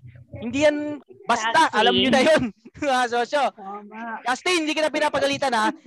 In-explain ko lang yung Oo. sarili ko kung bakit Okay lang. Ano, basta huwag tayo manghingi. Negosyante tayo, nanghihingi tayo. Dagdag lang, dagdag lang. Masama na loob. So, so. Ako nga pala yung nag-comment dati sa ano, sa may, ako yung si No Name. Ako Yes, yun. Justin. Yung sa Lomi, Lomi Batangas, yung gusto kong, ako yung nag-comment sa vlog mo dati nung ganun. Lomi, Batangas. Na-execute mo na 'yon, di ba? Hindi, hindi. Wala pa. Nasa isip pa lang. Okay, yung okay. gusto kong may pakilala sa buong Pilipinas, yung ganun. Oh, Justin, sabi ko nga sa'yo, kahit gaano kaganda ang idea, pag wala execution, hindi ka entrepreneur. Justin, Yeah. linaw? Yes. Tama yung bumili ng libro ko, si Glenn, nag-execute na. Kasi entrepreneur na yan. Pag-execute ka, Justin, huwag ka na mag-aral. Bili mo na lang yung libro ko, isang libo lang yun. Idol Eh, RV. ang lupit ng libro ko ng mga kasosyo. Pag binili mo, hindi mo ba kailangan basahin. Kailangan mo lang i-display. Sabi yung mukha ko mga kasosyo eh. Pag naka-display yung libro ko sa bahay nyo, makikita nyo lagi yung mukha ko doon. O maalala nyo na agad ah. Trabaho malupit. Trabaho tayo mga kasosyo sa Mariosep naman oh. Na pinapalungkot nyo yung damdamin ko. Eh. Negosyante tayo dito, gumawa tayo ng pera sa paraang may kabuluhan. Iba yon sa humihingi ng libre. Ha? Yes. Idol Yeah. Arvin. No? Baka Yes, may na. Baka may audiobook na. Wala Libro. pa. Wala pa, may Audiobook. sabit pa sa lisensya sa ano eh, sa licensing. Pero malapit na. Oo. O, bibili ako ng promise pagka na, na, na-release na. Okay, okay. Ah, pagbigyan mo natin si Kasosyong Ariel, no? Kanina pa siya. Buwalang-buwala magsalita. Ano Ay, ka talaga ba? Sorry ka sa sorry. Please, ka sa rin. ano, ah heads up lang doon sa libro ni Kasosyong Arvin. Actually, hindi ko pa talaga siya nababasa. Pero ngayon, talagang ulol na ulol na ako para basahin yun. Sobra. Ah, ano, ah number one, ano, ah, solid Kasosyo, here from Baras. Ang nakakatuwa lang, ito yun. Ito yung una, ito yung perspective ko talaga kay Sir Arvin, ano, kung bakit, hindi naman sa pag-ano, sabi ko, ano bang pinagsasabi nito si Sir Arvin? Mga theoretical lang ba to? Hindi, kumbaga, ito, ano ba to? Ano bang inaral nyo ba? Ano bang tinapos nito? Kasi minsan pag may mga speaker, isipin mo anong sinasabi nitong taong to at nakapag-open siya ng ganito ganun. Nung una, sabi ko, doon sa mga vlog, sabi ko, may laman, maganda, may diin. Tapos kasi, ah actually, ah nagpapanel ako sa mga entrep, sa mga estudyante. So, Ah, nice, nice. Mahilig akong magbasa ng mga business book. Tapos, ah high school graduate yun natapos ko. Tapos, ang daming libro dito ng tungkol sa negosyo, yung mga ginagamit ng module sa, ng estudyante, binabasa ko lahat yun. Sabi ko nga, kung ako'y kukuha ng bachelor, ah, ano, bachelor degree, baka ako'y mag-BS, ano din, ah, major in ah, marketing. Ah. Ito yung matindi. Pagkatapos mo ng bachelor mo, bachelor degree mo, para gumaling ka, ano, de- depende, kukuha ka pa ng masteral. Adi, syempre, mag-aaral ka pa. Ngayon, ang, ang punto ko, may nakita ako dun sa vlog ni Sir Alvin, na binasa ko na rin yung mga personality development na libro, tapos yung kung ano-anong, ah, kung ano-anong libro pag-execute ng business. May nakita ako sa mga vlog ni Sir Alvin na tugmang-tugma dun sa mga gusto kong gawin. Definite siya eh. Gusto ko siyang execute.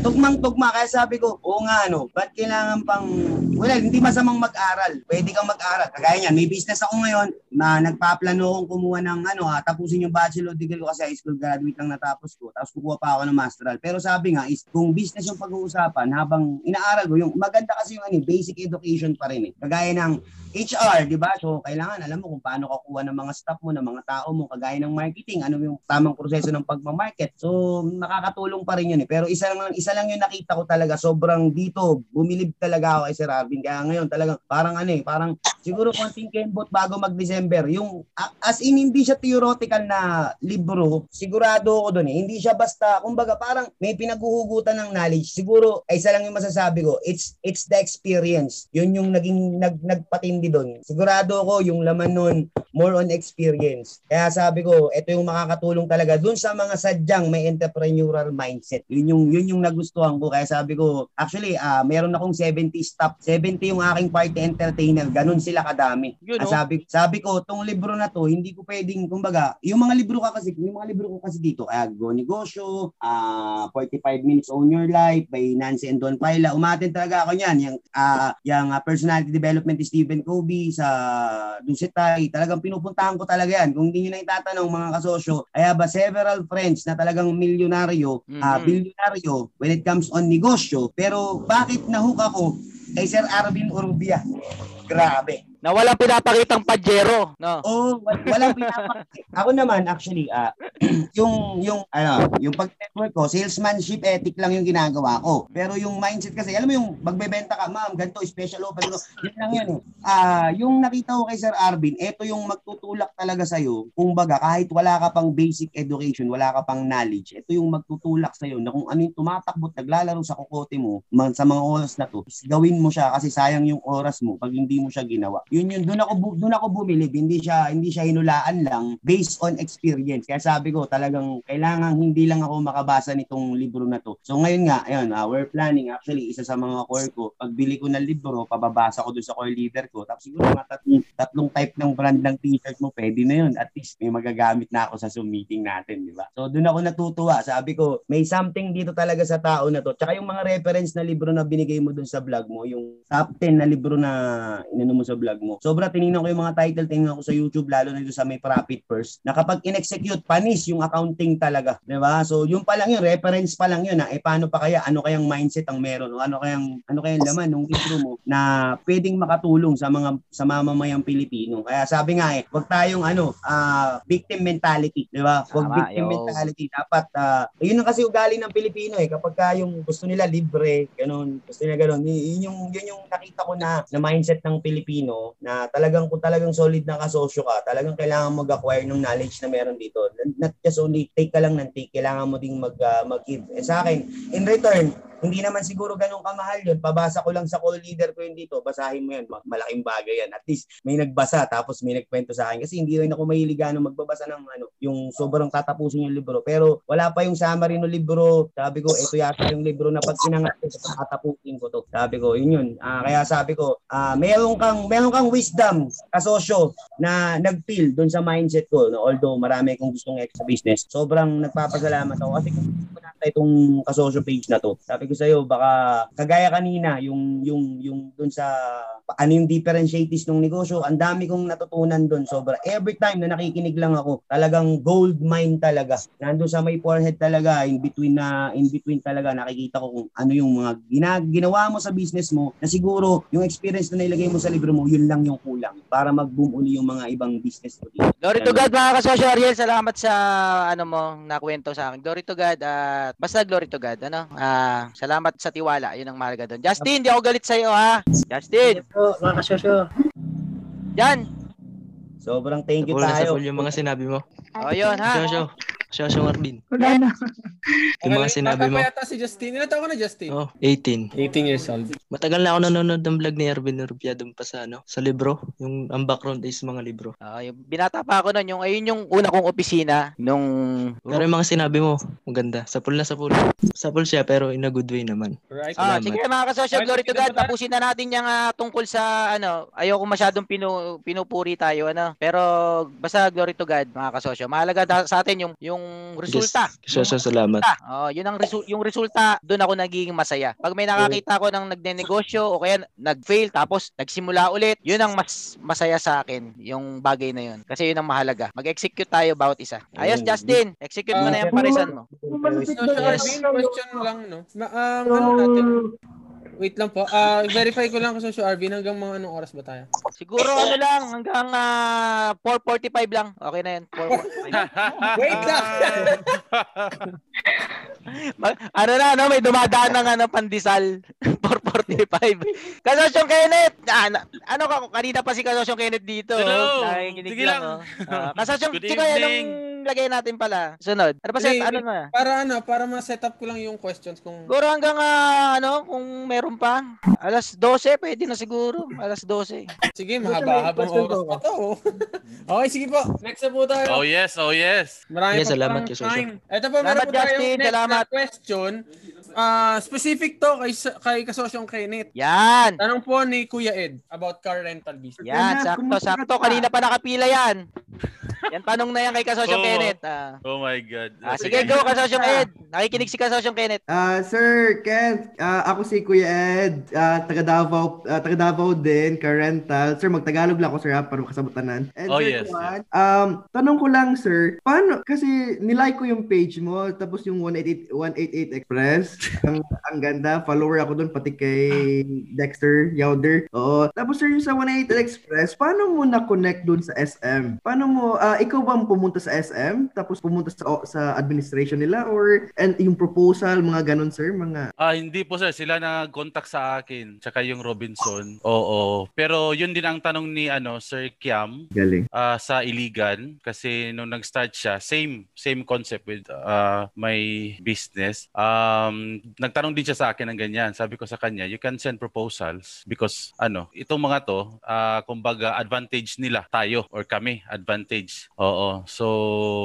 there's a like 100% na iaano talaga, i-approve nila. Pero titingin muna sila sa ano, sa of course ah, credibility ng company, no? Sa, sa lalo na sa page kung kung established na ba. Talaga kasi doon mismo sa page kita nila kung number one is followers and yung mga ganun, mga likes and then yung ano mo, yung transactions dapat naka, na- nakalaka, nakalabas talaga doon so that they have idea. Oo. In fact nga ano nung kahit kasi kasi, kasi yung SM kahapon lang nag-open sa amin ah, 13. Oo. Ah, sila nag-contact sa akin pero dumaan ako ng pa- parang ano, parang panel. Daming question. Hindi hindi sa sa min yata 'yun. Oo. Marami silang mga ganun-ganun pero so far wala namang ano, wala namang problema. Mm-mm. So 'yun. Thank you, Sir Ken. Second question, Sir Ken. Paano Sige, mo sige ina-handle yung time mo?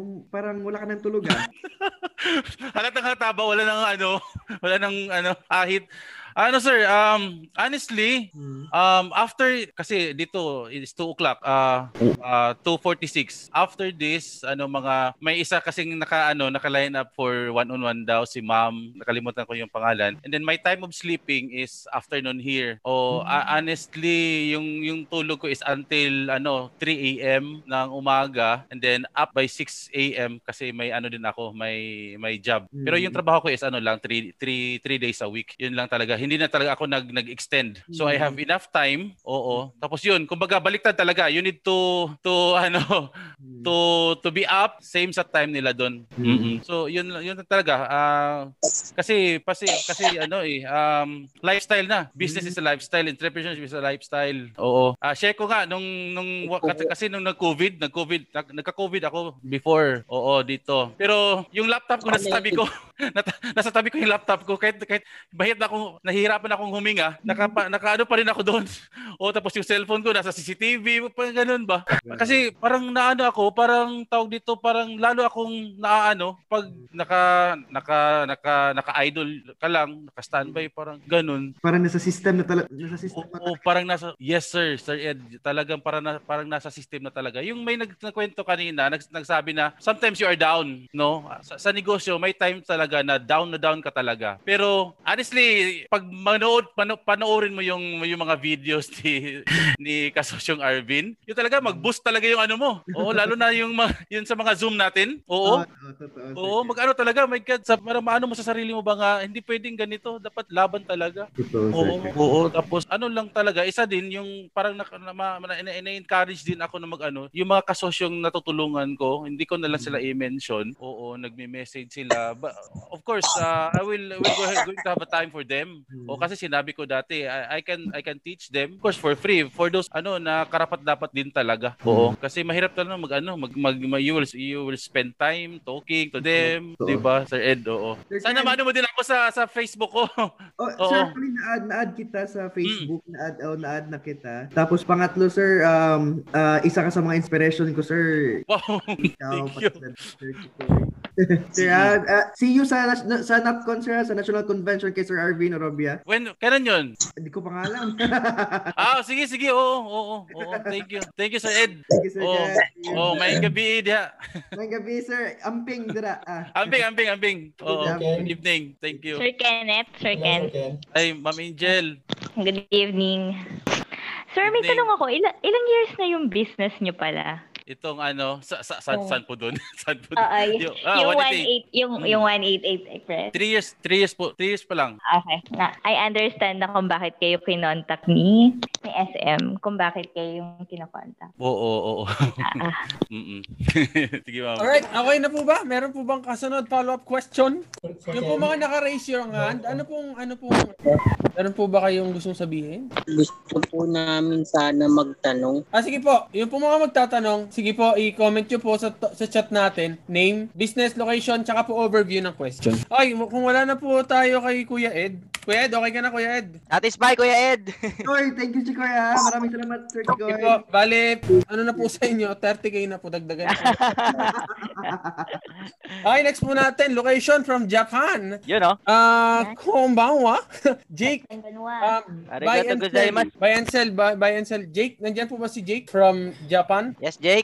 Yung mga magtatanong po, update ko lang ulit. Comment nyo po sa dun sa chat box. Name, business, location, and overview po ng tanong. Okay, wala po si Jake. Uh, next po na tayo. Si, si uh, business niya, Coffee Mug. Ang question niya ay about partnership. Si Christopher. Hello, Christopher. Christopher, please. Ayun, ah, good evening po ah, sa lahat ng mga kasosyo. Bali, second time ko na Oo, po nagkita na tayo dati, Christopher. Hmm. Ayun, sa partner partnership na yung ano naging problem ko kasi ah, yun nga kasi nung nag-start lang nga ako, ah yun, yung start what you have ngayon, kung sino yung mga naging parang potential na makasama ko, parang nangyari, yun yung kinuha ko. So parang naging hilaw yung partnership. So eight Ah. months na kami ngayon, sir. Tapos ah, yung isa parang umayaw na. Tapos yung pangal isa naman, magkaiba kami ng vision sa gusto mangyari nung ano. Mm. Mm-hmm. company. So, yung isa naman, parang siya yung sa production kasi. So, okay lang. So, ang nangyari, hindi kami nag-uusap siguro one month na. Tapos, Oh. parang business as usual pa rin naman yung ano. Baga, commission-based kasi sir. eh. So, pwede ka magbenta ng mga mag. Tapos, may Mm. commission ka pa rin. Parang Okay, okay, okay. Ngayon, ah,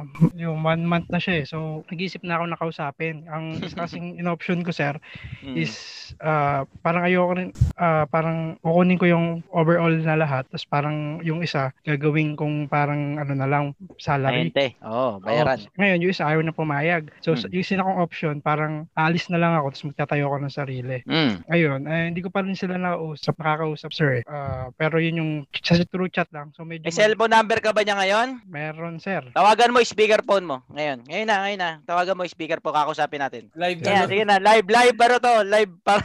yung isa yun, sir. Kasi yung isa Ay, okay. Hindi, joke lang, wag mo tawagan ha, bibiro lang ako. Dahil yun, yun nga yung naging problem ko, sir. Kasi tinatry ko una, ah, parang sinishare yung mga video mo. Eh, yun nga, since first time kami Ayaw. lahat magnegosyo. Ah, So, galit iba sa yung- mukha ko. Hindi naman, sir. Yung mindset nila, sir, kumbaga, hindi kami mag-align. Oh, So, kasi, halimbawa, ah, gusto nila, kasi sa mag, sir, ano ah, ang pinupush nila, sir, is uh, tawag pa personalize. Mm. Eh, ako, sir, yun yun, nung nagtanong ako nung nakaraan, kumbaga, may niche ka lang dapat. Mm. So, nakahanap nga ako ng niche nung nakaraan, yun, nag okay yung sales. Ang problem, Ah. yung long-term vision, sir. So, medyo magkaiba kami, sir. Ah, yun. So, Eh, simple lang basic problem, basic lang problema. Hindi kayo nag-uusap kaya may problema. Ganun lang kalinaw 'yun. Ah, yun sir. Kasi siguro yun, ano nga, yung kasi ang plano ko sir, ah, magtayo ng parang another pa na related sa printing business kasi magkakarugtong naman siya sir. Eh. Mag-usap kayo ng mga kasosyo mo. Huwag ka magplano muna ng hiwalay. Apo. Kasi sa ginagawa mong yan, ikaw na yung trader kung tutuusin kagad eh. Kasi grupo pa kayo, pero nag-iisip ka na magplano ng solo. Mali yun para sa akin eh. Mag-usap kayo ng maayos at sabihin mo yung mga naiisip mo at napaplano mo at napaplano nila, alamin mo rin. O kung tatapusin nyo na ba talaga. Kasi ang naging problem ko nga sir, eh, since parang ako medyo ano, parang iba yung vision nga sir na ano eh. Para kasing siguro mas advanced ako sir sa mga plano o diskarte. Ngayon, nahihirapan ako i-explain sa kanila. Eto na nga yun. tatry ko Eto nga, ka sir, na- Christopher ha. Isipin mo kung dyan sa unang mong grupo ngayon, ganyan ka. Sa pangalawa mong negosyo, ganyan ka pa din. Hindi ka pa rin makikipag-usap sa panahon kailangan makipag-usap. Ngayon, practicein mo yung tama. Kailangan mo makipag-usap. Yun ang entrepreneur. Labanan yung, yung takot. Kung natatakot ka makipag-usap, sino makikipag-usap? Wala kang mababayarang ibang tao para magpag-usapin sila. Nakuha mo ka sosyong Christopher? Ikaw yun. Kung hindi sila nakipag-usap sa'yo, ikaw ang kailangan makipag-usap sa kanila. Magkaiba yon. At wag kang, bu- wag kang mangangarap ng bago mong negosyo nang hindi sila kasama. Para sa akin, ka- katrayduran yun eh. Kasi grupo pa rin, parang may misis ka pa, may asawa kang maayos, nag-iisip ka ng mangarap ng bagong buhay sa ibang babae, kasama ibang babae. Parang ganun yun para sa akin, kasosyong Christopher eh. Kung maghihiwalay kayo niyan, maghiwalay na kayo ng maayos bago ka mag-isip ng bagong buhay kasama ang ibang babae o ibang mga kasosyo o walang kasosyo. Kung hindi mo ma-execute diyan sa kung hindi mo ma-handle yan tamang tamang pakikitungo sa mga tao mo ngayon o kasamahan mo, partners, ganun din yung mangyayari sa next business mo. Kahit pa mag-isa ka lang. Kasi may tao ka pa rin mga kailangan kausap, ka- kailangan doon. Huwag mong takasan yung problema, harapin mo, kausapin mo kung ayaw nila makipag-usap, basta kailangan nyo mag-usap. Kasi kung tatapusin nyo yan, tapusin nyo na ngayon na. Hindi yun na mga ngarap, amali-amali sa mga mata ko, kasosyong Christopher. Nagpaplano ka na ng ibang buhay nang nakadikit pa sila sa'yo. Ang pagnenegosyo, parang ang asawa talaga yan. Respeto mo naman sa kanila na na maghiwalay kayo ng maayos bago ka mangarap ng bagong negosyo. At eh, related pa nga yung bago mong negosyo kung tutusin eh. Diba? Related eh. Kasi, kasi ayun nga, kasi yung sa akin, parang ang vision ko doon, related lang sa mag. Ngayon, sila, parang gusto nila mag-turn to printing. Alam mo kasosyong Christopher, lahat ng mga entrepreneur, founders, hindi yan nagkakasundo sa vision. Ang vision, pinapanday yan. Hindi porkit naisip mo, yun na yung tamang vision. Pinapanday yan ng mga miyembro. Ilabas mo yan sa gitna at barilin nyo. Ibig ko sabihin, kung hindi yan nagugustuhan ng ibang kamiyembro mo, bakit kaya ayaw? Yung ibang idea nila, bakit kaya hindi mo nagugustuhan? Kailangan yung magkasundo sa isang idea na kayo mismo ang nagkasundo. Ang punto ko, hindi yan, it doesn't matter na hindi nila nagustuhan yung vision mo, eh tapos na yung pagiging partner nyo. Hindi ganun ang negosyo. Pinagtatalunan yan. Pinag-aawayan yan kung saan papunta yung direksyon ng kumpanya. Hindi porkit hindi sila, ayaw nila yung vision mo eh, ayaw mo na sa kanila. May dahilan kung ba't ayaw nila. At kung hindi nila magets yun, kailangan mong ipaintindi sa kanila. At kung hindi mo magets yun sa kanila, kailangan nilang ipaintindi ito sa'yo. Ang bottom line, kailangan yung mag-usap. Wala talagang magkakaintindihan sa inyo kung hindi kayo nag-uusap. Para to sa lahat ng kasosyo, ha, mga kasosyo. Walang negosyong lalaki na mag-isa ka lang. Kinakailangan mo lagi ng kasama dyan. At kung hindi ka maru hindi tayo matututo makipag-usap ng tapat at hindi natin magagaw ma-handle yung mga hard discussion, yung mga hard confrontation, hindi tayo magiging malupit na negosyante. Lahat ng negosyante nakipag-usap, hindi pwedeng you you stuck yourself under the sun. Hindi ganoon ng entrepreneur. Inex linalabas natin sa mundo yung nasa isip natin para ma-execute, hindi yung kinukubli natin para walang bumaril. Yung yung idea mo pa lang kasi yung Christopher, yung vision mo, ipukol mo sa kanila na yan yung tamang vision hanggang maintindihan nila. Kung hindi nila maintindihan, ipukol nila sa'yo kung bakit tama yung vision nila. Kahit mag-away pa kayo, basta mag-away kayo for the sake na lumabas yung tamang vision. Magkaiba kasi yung mag-away kayo para maghiwalay eh. Mag-away kayo dun sa pangarap nyo sa company para para li, para para pandayin. Alam mo yung para i-mold yun, para i-mold yung pangarap nyo. Kung hindi kayo magkakasundo ng pangarap, kailangan nyo na maghiwalay. Ngayon, hindi kayo maghiwalay kung hindi kayo mag-uusap. Hindi kayo pwede maghiwalay sa text. Bad code yun sa relasyon. Hindi kayo pwede maghiwalay ng sin zone lang. Ghost, ano yun, ghosting, mali yun. Kung maghiwalay kayo, mag-usap kayo ng maayos. Para alam mo kung saan kayo magwawakas, hindi mo alam. Umasenso ka, umasenso rin sila. Sa future, kayo rin magbabanggaan sa sa industriya. Hindi mo alam. Kaya, wag kang mag, para sa akin ha, kahit nakaaway mo isang tao, wakasan nyo pa rin ng maayos kayo. Bawa, nag-away kayo, hindi tayo magkasundo, ka sa buhay mo. Ang ending, oh, kahit hindi tayo nagkasundo, okay pa rin tayo ha. Magkasalubong tayo sa kalye, okay tayo ha, hindi tayo magkaaway. Hindi lang kayo nagkasundo sa negosyo eh. Hindi naman kayo yung nag-agawan ng misis eh. Hindi naman ganun ang pinag-awayan nyo eh. Ngayon, kailangan nyo mag-usap para malaman nyo kung ano ba talaga, tapos na ba talaga, hindi na ba talaga kayang i-workout. Kung hindi, edi tapos na. Ngayon, kay yung Christopher, pwede tayo mangarap ng bagong pangarap para sa'yo. Pero hanggat wala pa yung ending niyan, yung closure niyan, para sa akin, mali na mangarap ng bagong pangarap na hindi pa kayo tapos dito sa kabila. Mali yun. Try, uh, traitor yun para sa akin. Kasi ako, ayokong ganun. Okay po. Salamat po, salamat. Kailangan mo makipag-usap, Christopher. Kahit anong resulta. Yun ang entrepreneur. Regardless kung anong result, do kung anong dapat mong gawin. Malinaw, Christopher? Apa, salamat po, kasosyo. Kailangan mo na iputok yan, kasosyo. Christopher, iputok mo na yan para eh, matapos na yan. Napaparalisa ako. Pag- Yun na nga eh. Kasi hindi mo ginagawa yung dapat gawin. Kailangan mo makipag-usap. Nag-uusap pa lang kasi kami sir sa chat ngayon. Eh, busy si yung isa. Isa na lang yung kausap. Kailangan ko kausapin sir eh. Sabi ko sa kanya, kung may kung importante sa kanya, mag-usap tayo. Ang Ano, problema- kasi yung Christopher, clear na yan eh. Kailangan nyo na lang i-formal. Kailangan nyo ta- basta yung pag-usap, no? Nababasa mo na kung anong patutunguhan yan. Masakit man tanggapin kung wala na yan, wala na yan. Pero hindi pwedeng matapos ng ganyan-ganyan lang yan. Tapos yun na maayos. Nag-usap kayo nung simula, di ba? Apa. Nag-usap kayo. Mag-usap din kayo ng pagtatapos ng maayos. Habang tumatanda tayo mga kasosyo, paunti na lang ng paunti yung chance na magkaroon ka ng tunay na mga kaibigan. Ngayon, eto natutunan ko. Yung mga kaibigan mo ngayon, kahit nagkasamahan kayo ng loob, wag mo nang, wag nyo hayaang magkagalit talaga kayo ng lubusan. Kung maghiwalay kayo, hindi kayo magkasundo, eh, yun lang yun. Hindi kayo magkasundo sa isang bagay, pero hindi, hindi ibig sabihin na magkaaway na kayo. Magki- maliit na lang ang mundo nating umiidad, tayong nagkakaedad. Tayo yung every year may nakikilala tayong 30 na bagong classmate eh. Hindi na tayo yun eh. Every year, pabawas ng pabawas yung mga kaibigan natin. Yung pinagsamahan nyo ng mga yung dalawang kaibigan mo, hindi na yun mga matatawaran ha. May pinagsamahan na kayo. Huwag nyo yun itapon. Kahit na nagwakas yung negosyo nyo. Magkaiba kasi yung Christopher, naintindihan mo ako? Hindi kayo mag-aaway. Kailangan nyo lang magkaintindihan. Natatakot ka kasi yata na kausapin sila kasi baka mag-aaway kayo. Or Or baka mauwi sa away. Or baka mauwi sa away. Hindi yun ang goal. Ang goal, magkaintindihan kayo kung ano na ba talaga. Kung hindi kayo, kung separate lives na kayo, nagkaintindihan lang kayo, pero hindi kayo nag-away. Magkaiba yung Christopher, kaya huwag kang matakot. Malinaw? Apa, kasosyo. Yun ang yun ang yun ang mindset doon. Nakakatakot kasi makipag-usap sa mga ka-compounders mo eh, 'di ba? Ng ng honest to goodness na realidad. Pero pag hindi natin natutunan 'yon, hindi tayo uusad eh. Kaya napakahalagang tru- tratuhin niyo ng maayos yung mga kasosyo nyo. Kasi sabi ko nga sa inyo, hindi benta ang kinalulugi ng negosyo. Ang kinalulugi ng negosyo pag hindi na nagkasundo ang mga magkakasosyo. Sigurado ako doon. Kahit wala kayong benta, basta okay kayo ng founders mo, tatakbo negosyo nyo. Pero kahit madami kayong benta, kung hindi kayo nagkakaintindihan ng founders nyo, walang mangyari sa negosyo nyo. Yun ang tunay na kapital, yung mga kagrupo mo. Kung sa pauwi ang Christopher, face the truth, do the work. Yan ang trabahong malupit sa'yo, kausapin sila. Kung anong resulta, huwag ka mag-alala. Marami pa dyan. Basta huwag kayo mag-away niya mga katropa mo. Okay po. Salamat kasosyo. Ah, Salamat. Kaya mo yan, kasosyo. Trabaho malupit. Yan yung trabaho malupit. Trabaho Yun malupit. ang trabaho malupit. Ayun ang ibig ko sabihin. Alam nyo mga kasosyo, ibig ko sabihin sa do the work at saka sa trabaho malupit. Pagka kasi may certain level success ka na sa negosyo, minsan nakakatabad ng trabahuin yung mga bagay-bagay na ayaw mong trabahuin. Pero para sa akin, ayun yung reminders ko na do the work. Ibig sabihin, pag kailangan mong gawin yan, kahit ayaw mong gawin yan, kailangan mong gawin yan. Do the work. Trabaho malupit. Kailangan mong gawin yan kahit na ayaw mo. Tra- ito lagi ko sinasabi sa sarili ko mga kasosyo.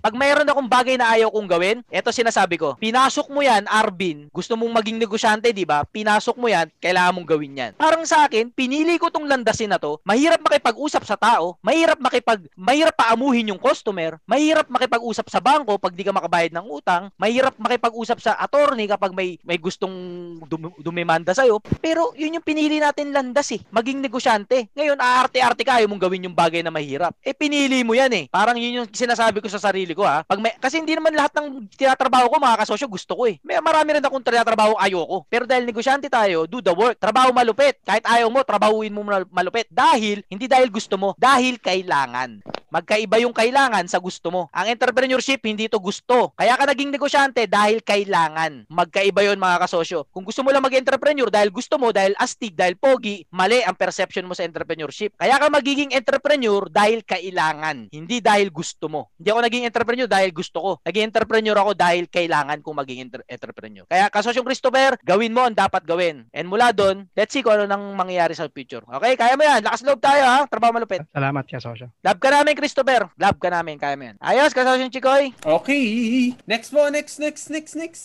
Ah, meron po tayo dito from Iloilo City, Kasosyong Christine. Meron po siyang clothing line. Meron po siyang tanong. Ah, may gu- ah, kasosyo, bago si kasosyong Christine, may dalawa lang akong habol, no? Dalawang bagay lang. Una, kay kasosyong Christopher, kapag dadaan kayo sa mahihirap na pag-uusap, lahat tayo mga kasosyo, may gusto, may may kailangan kayong gawing ah, conversation na mahirap. Lagi niyo nang introhan, no? Bukod sa magdadasal kayo, syempre kasama yun. Pero lagi niyo nang introhan sa mga kausap nyo. Ganito lang ang strategy diyan. Sabi mo na sa kausap mo na, ah, kasosyong Chikoy, etong pag-uusap natin na to, medyo mahirap to, medyo maselan to ha. Pero gagawin natin tong pag-uusap na to, kasosyong Chikoy, hindi para mag-away tayo. Kung hindi para magkaintindihan tayo. Hindi tayo mag, pwede tayo magtalo, pero hindi para magkagalit tayo. Nag-uusap lang tayo. Pag sa umpisa pa lang sinet nyo na yung yung perspective na yon, maging maayos na somehow yung pag-uusap nyo eh. Na kahit na magsigawan kayo sa pinag-uusapan nyo, dahil kailangan nyo magsigawan para lumabas yung the best na idea o the best na strategy, at the end of the meeting nyo, ng pag-uusap nyo, alam nyo sa sarili nyo na kaya kayo nagsigawan, kaya kayo nagmurahan para lumabas lang yung dapat lumabas. Lumabas yung tamang strategy, tamang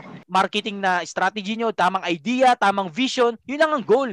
Hindi para magkasakitan talaga kayo in a, in a sense. Hindi yun, hindi personal eh. For the sake of the company, for the sake of the business. Hindi to personal na sa kanya dahil sa mag, sino magaling. Hindi doon eh. Basta maunahan nyo nung, nung realidad na yon yung real talk na, oh, mag-usap tayo, ah, ma- hindi ma- masalimuotong usap na to, hindi to biro. Maaring magkasigawan tayo, pero hindi ibig sabihin ay magkaaway na tayo. Okay, oh, mag, tapos magsimula na kayo. O magdasal muna kayo, tapos magsimula na kayo. Regardless kung ano matapos yung ending, hindi kayo nagkasundo, pero ayos pa rin kayo. Magkaiba kasi yun eh. Hindi kayo hindi nga kayo nagkasundo, pero okay pa rin kayo. Pwede yun. Pwede yun, kakasosyo. Sa pelikula lang yung nag-aaway, tapos nag, nag ano na, sa pelikula lang yun. Sa totoong buhay, pwedeng hindi kayo magkasundo, pero okay pa rin kayo. Yes, kasosyo Chikoy. Ma masasabi ko talaga na malaking tulong yun na advice mo yung Arvin na yung mindset mo talaga bago kayo magsimula Ah. ay malinaw. Kung hindi man sila mag-agree, at least ikaw sa sarili mo na malinaw sa iyo na kahit anong mangyari sa usapan na to, pahalagan niyo yung pagkakaibigan niyo. Kasi tama. maraming kaibigan talaga nasisira sa pagnenegosyo eh. Napakaraming pagkakaibigan ang nasisira dahil dyan. Tama. Salamat kasosyo Chikoy. At last one na gusto kong ihabol about to kay kasosyong Kenneth. Ito sana marinig ng karamihan kasosyo. Marami sa inyo nagtatanong kung paano magnegosyo nung katulad ng negosyo ni kasosyong Kenneth. Hindi ko sinasabi si kasosyong Kuya J- Ed to ha, hindi ha. Karamihan, tinatanong kung paano na mismo yung negosyo ni kasosyong Kenneth. Para sa akin mali yun. Mag- maging inspirasyon sa inyo yung negosyo ng iba. Hindi yung tinatanong nyo kung saan yung supplier nila. Hindi lang si kasosyong Kenneth ha. Hindi yung tinatanong nyo kung saan sila kumuha ng supply nila, kung sino yung sino yung nagano. Mali na yun eh. Negosyo nila yun. Siyempre, trade secret na nila yun. Kahit kasosyo pa tayo dito, sa, sa atin na na magsimula, na irespeto natin yung negosyo ng may negosyo. Huwag nyo na tanungin yung step by step ng negosyo nila. Kasi mali na yun. Hindi na yun tama. Hindi man kay kasosyong Kenneth lang din ha. Sa iba na pag may nag-post ng success stories, tinatanong, kasosyo, saan ka kumuha ng ganito? Kasosyo, saan yung ganun? Siyempre, mabait si kasosyong nag-share, sasabihin din sa inyo. Pero na, nakikita ko, kasosyong Chikoy, para sa akin, below the ano na siya eh. Sa accepted na,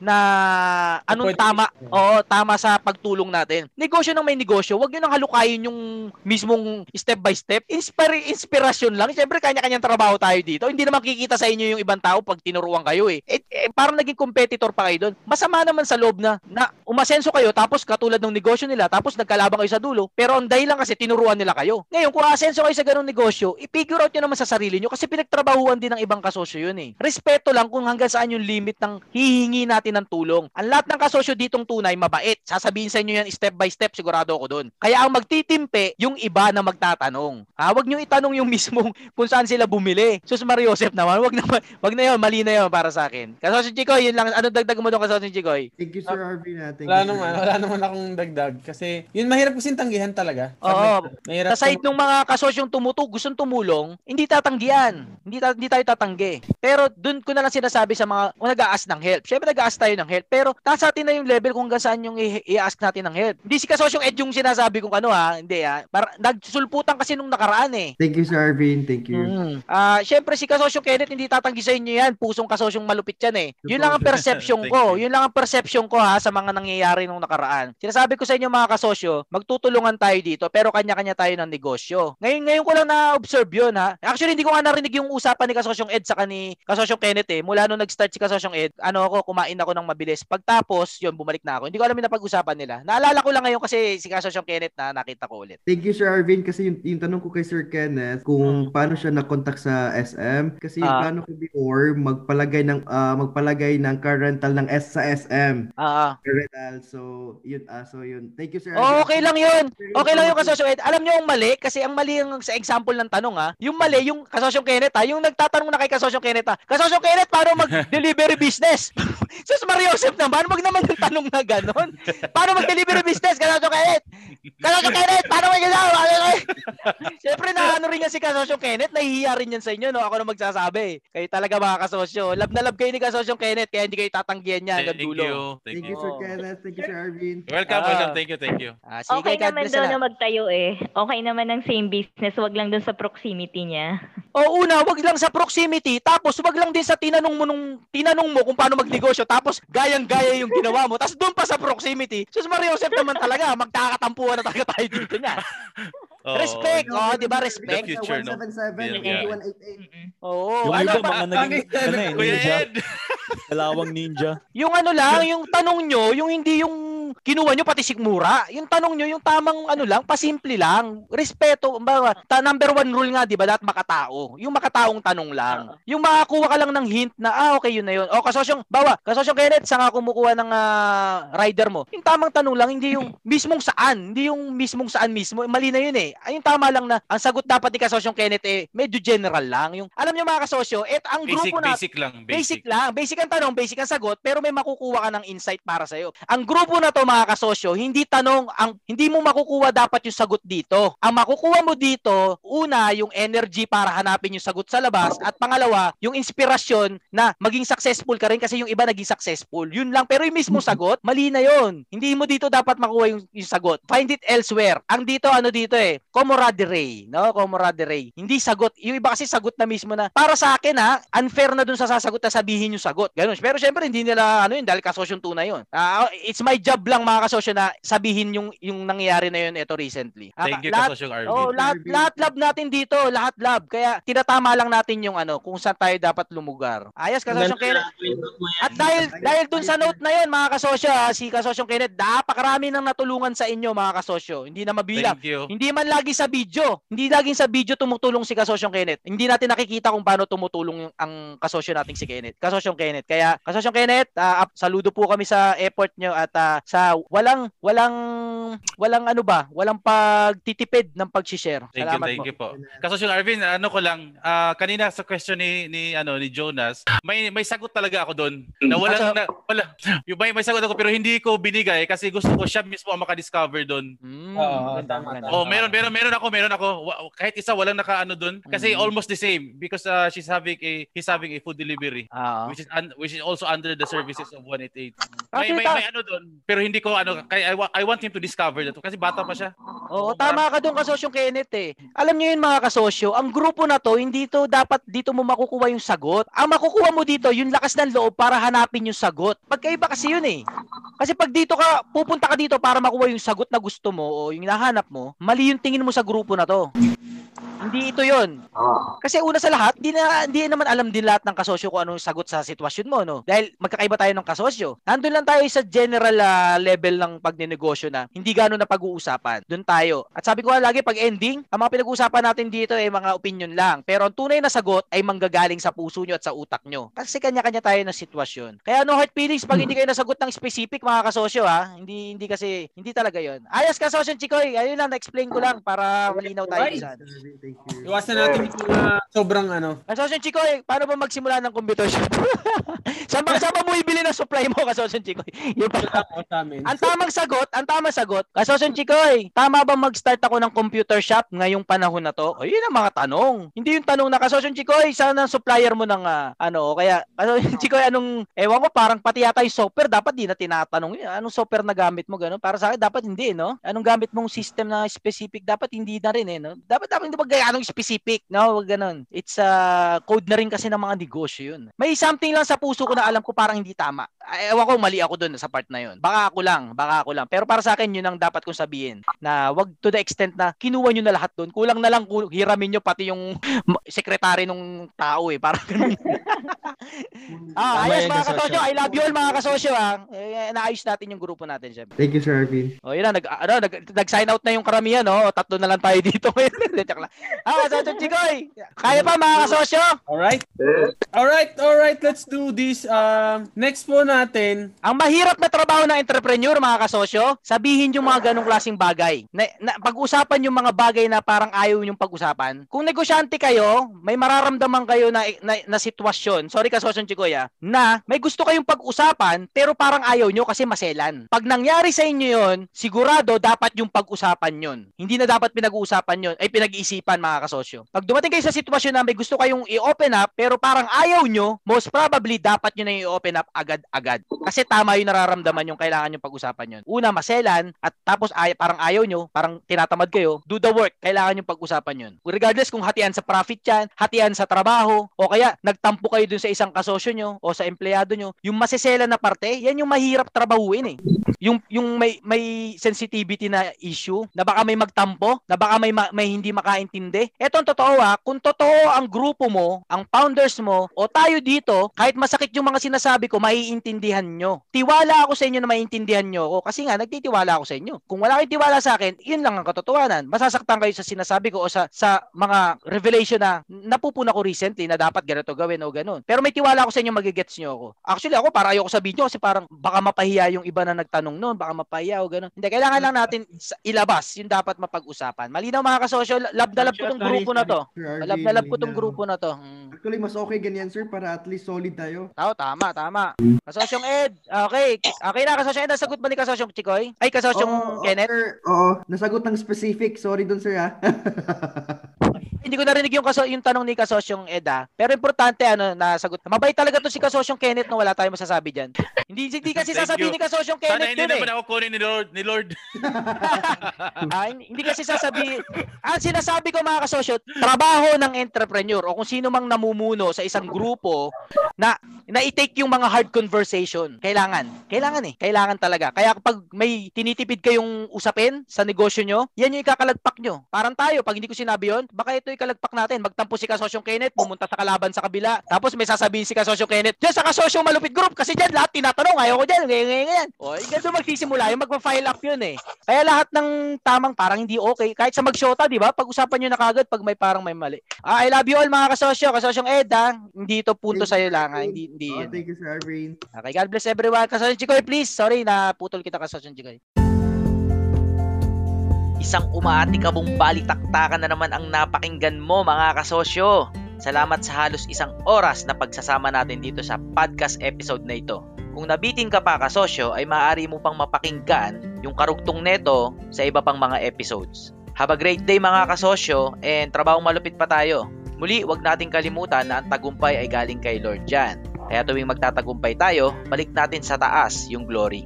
I love you mga kasosyo and God loves you. Trabahong malupit tayo, bawal tamad. Galingan natin mga kasosyo para sa bayan.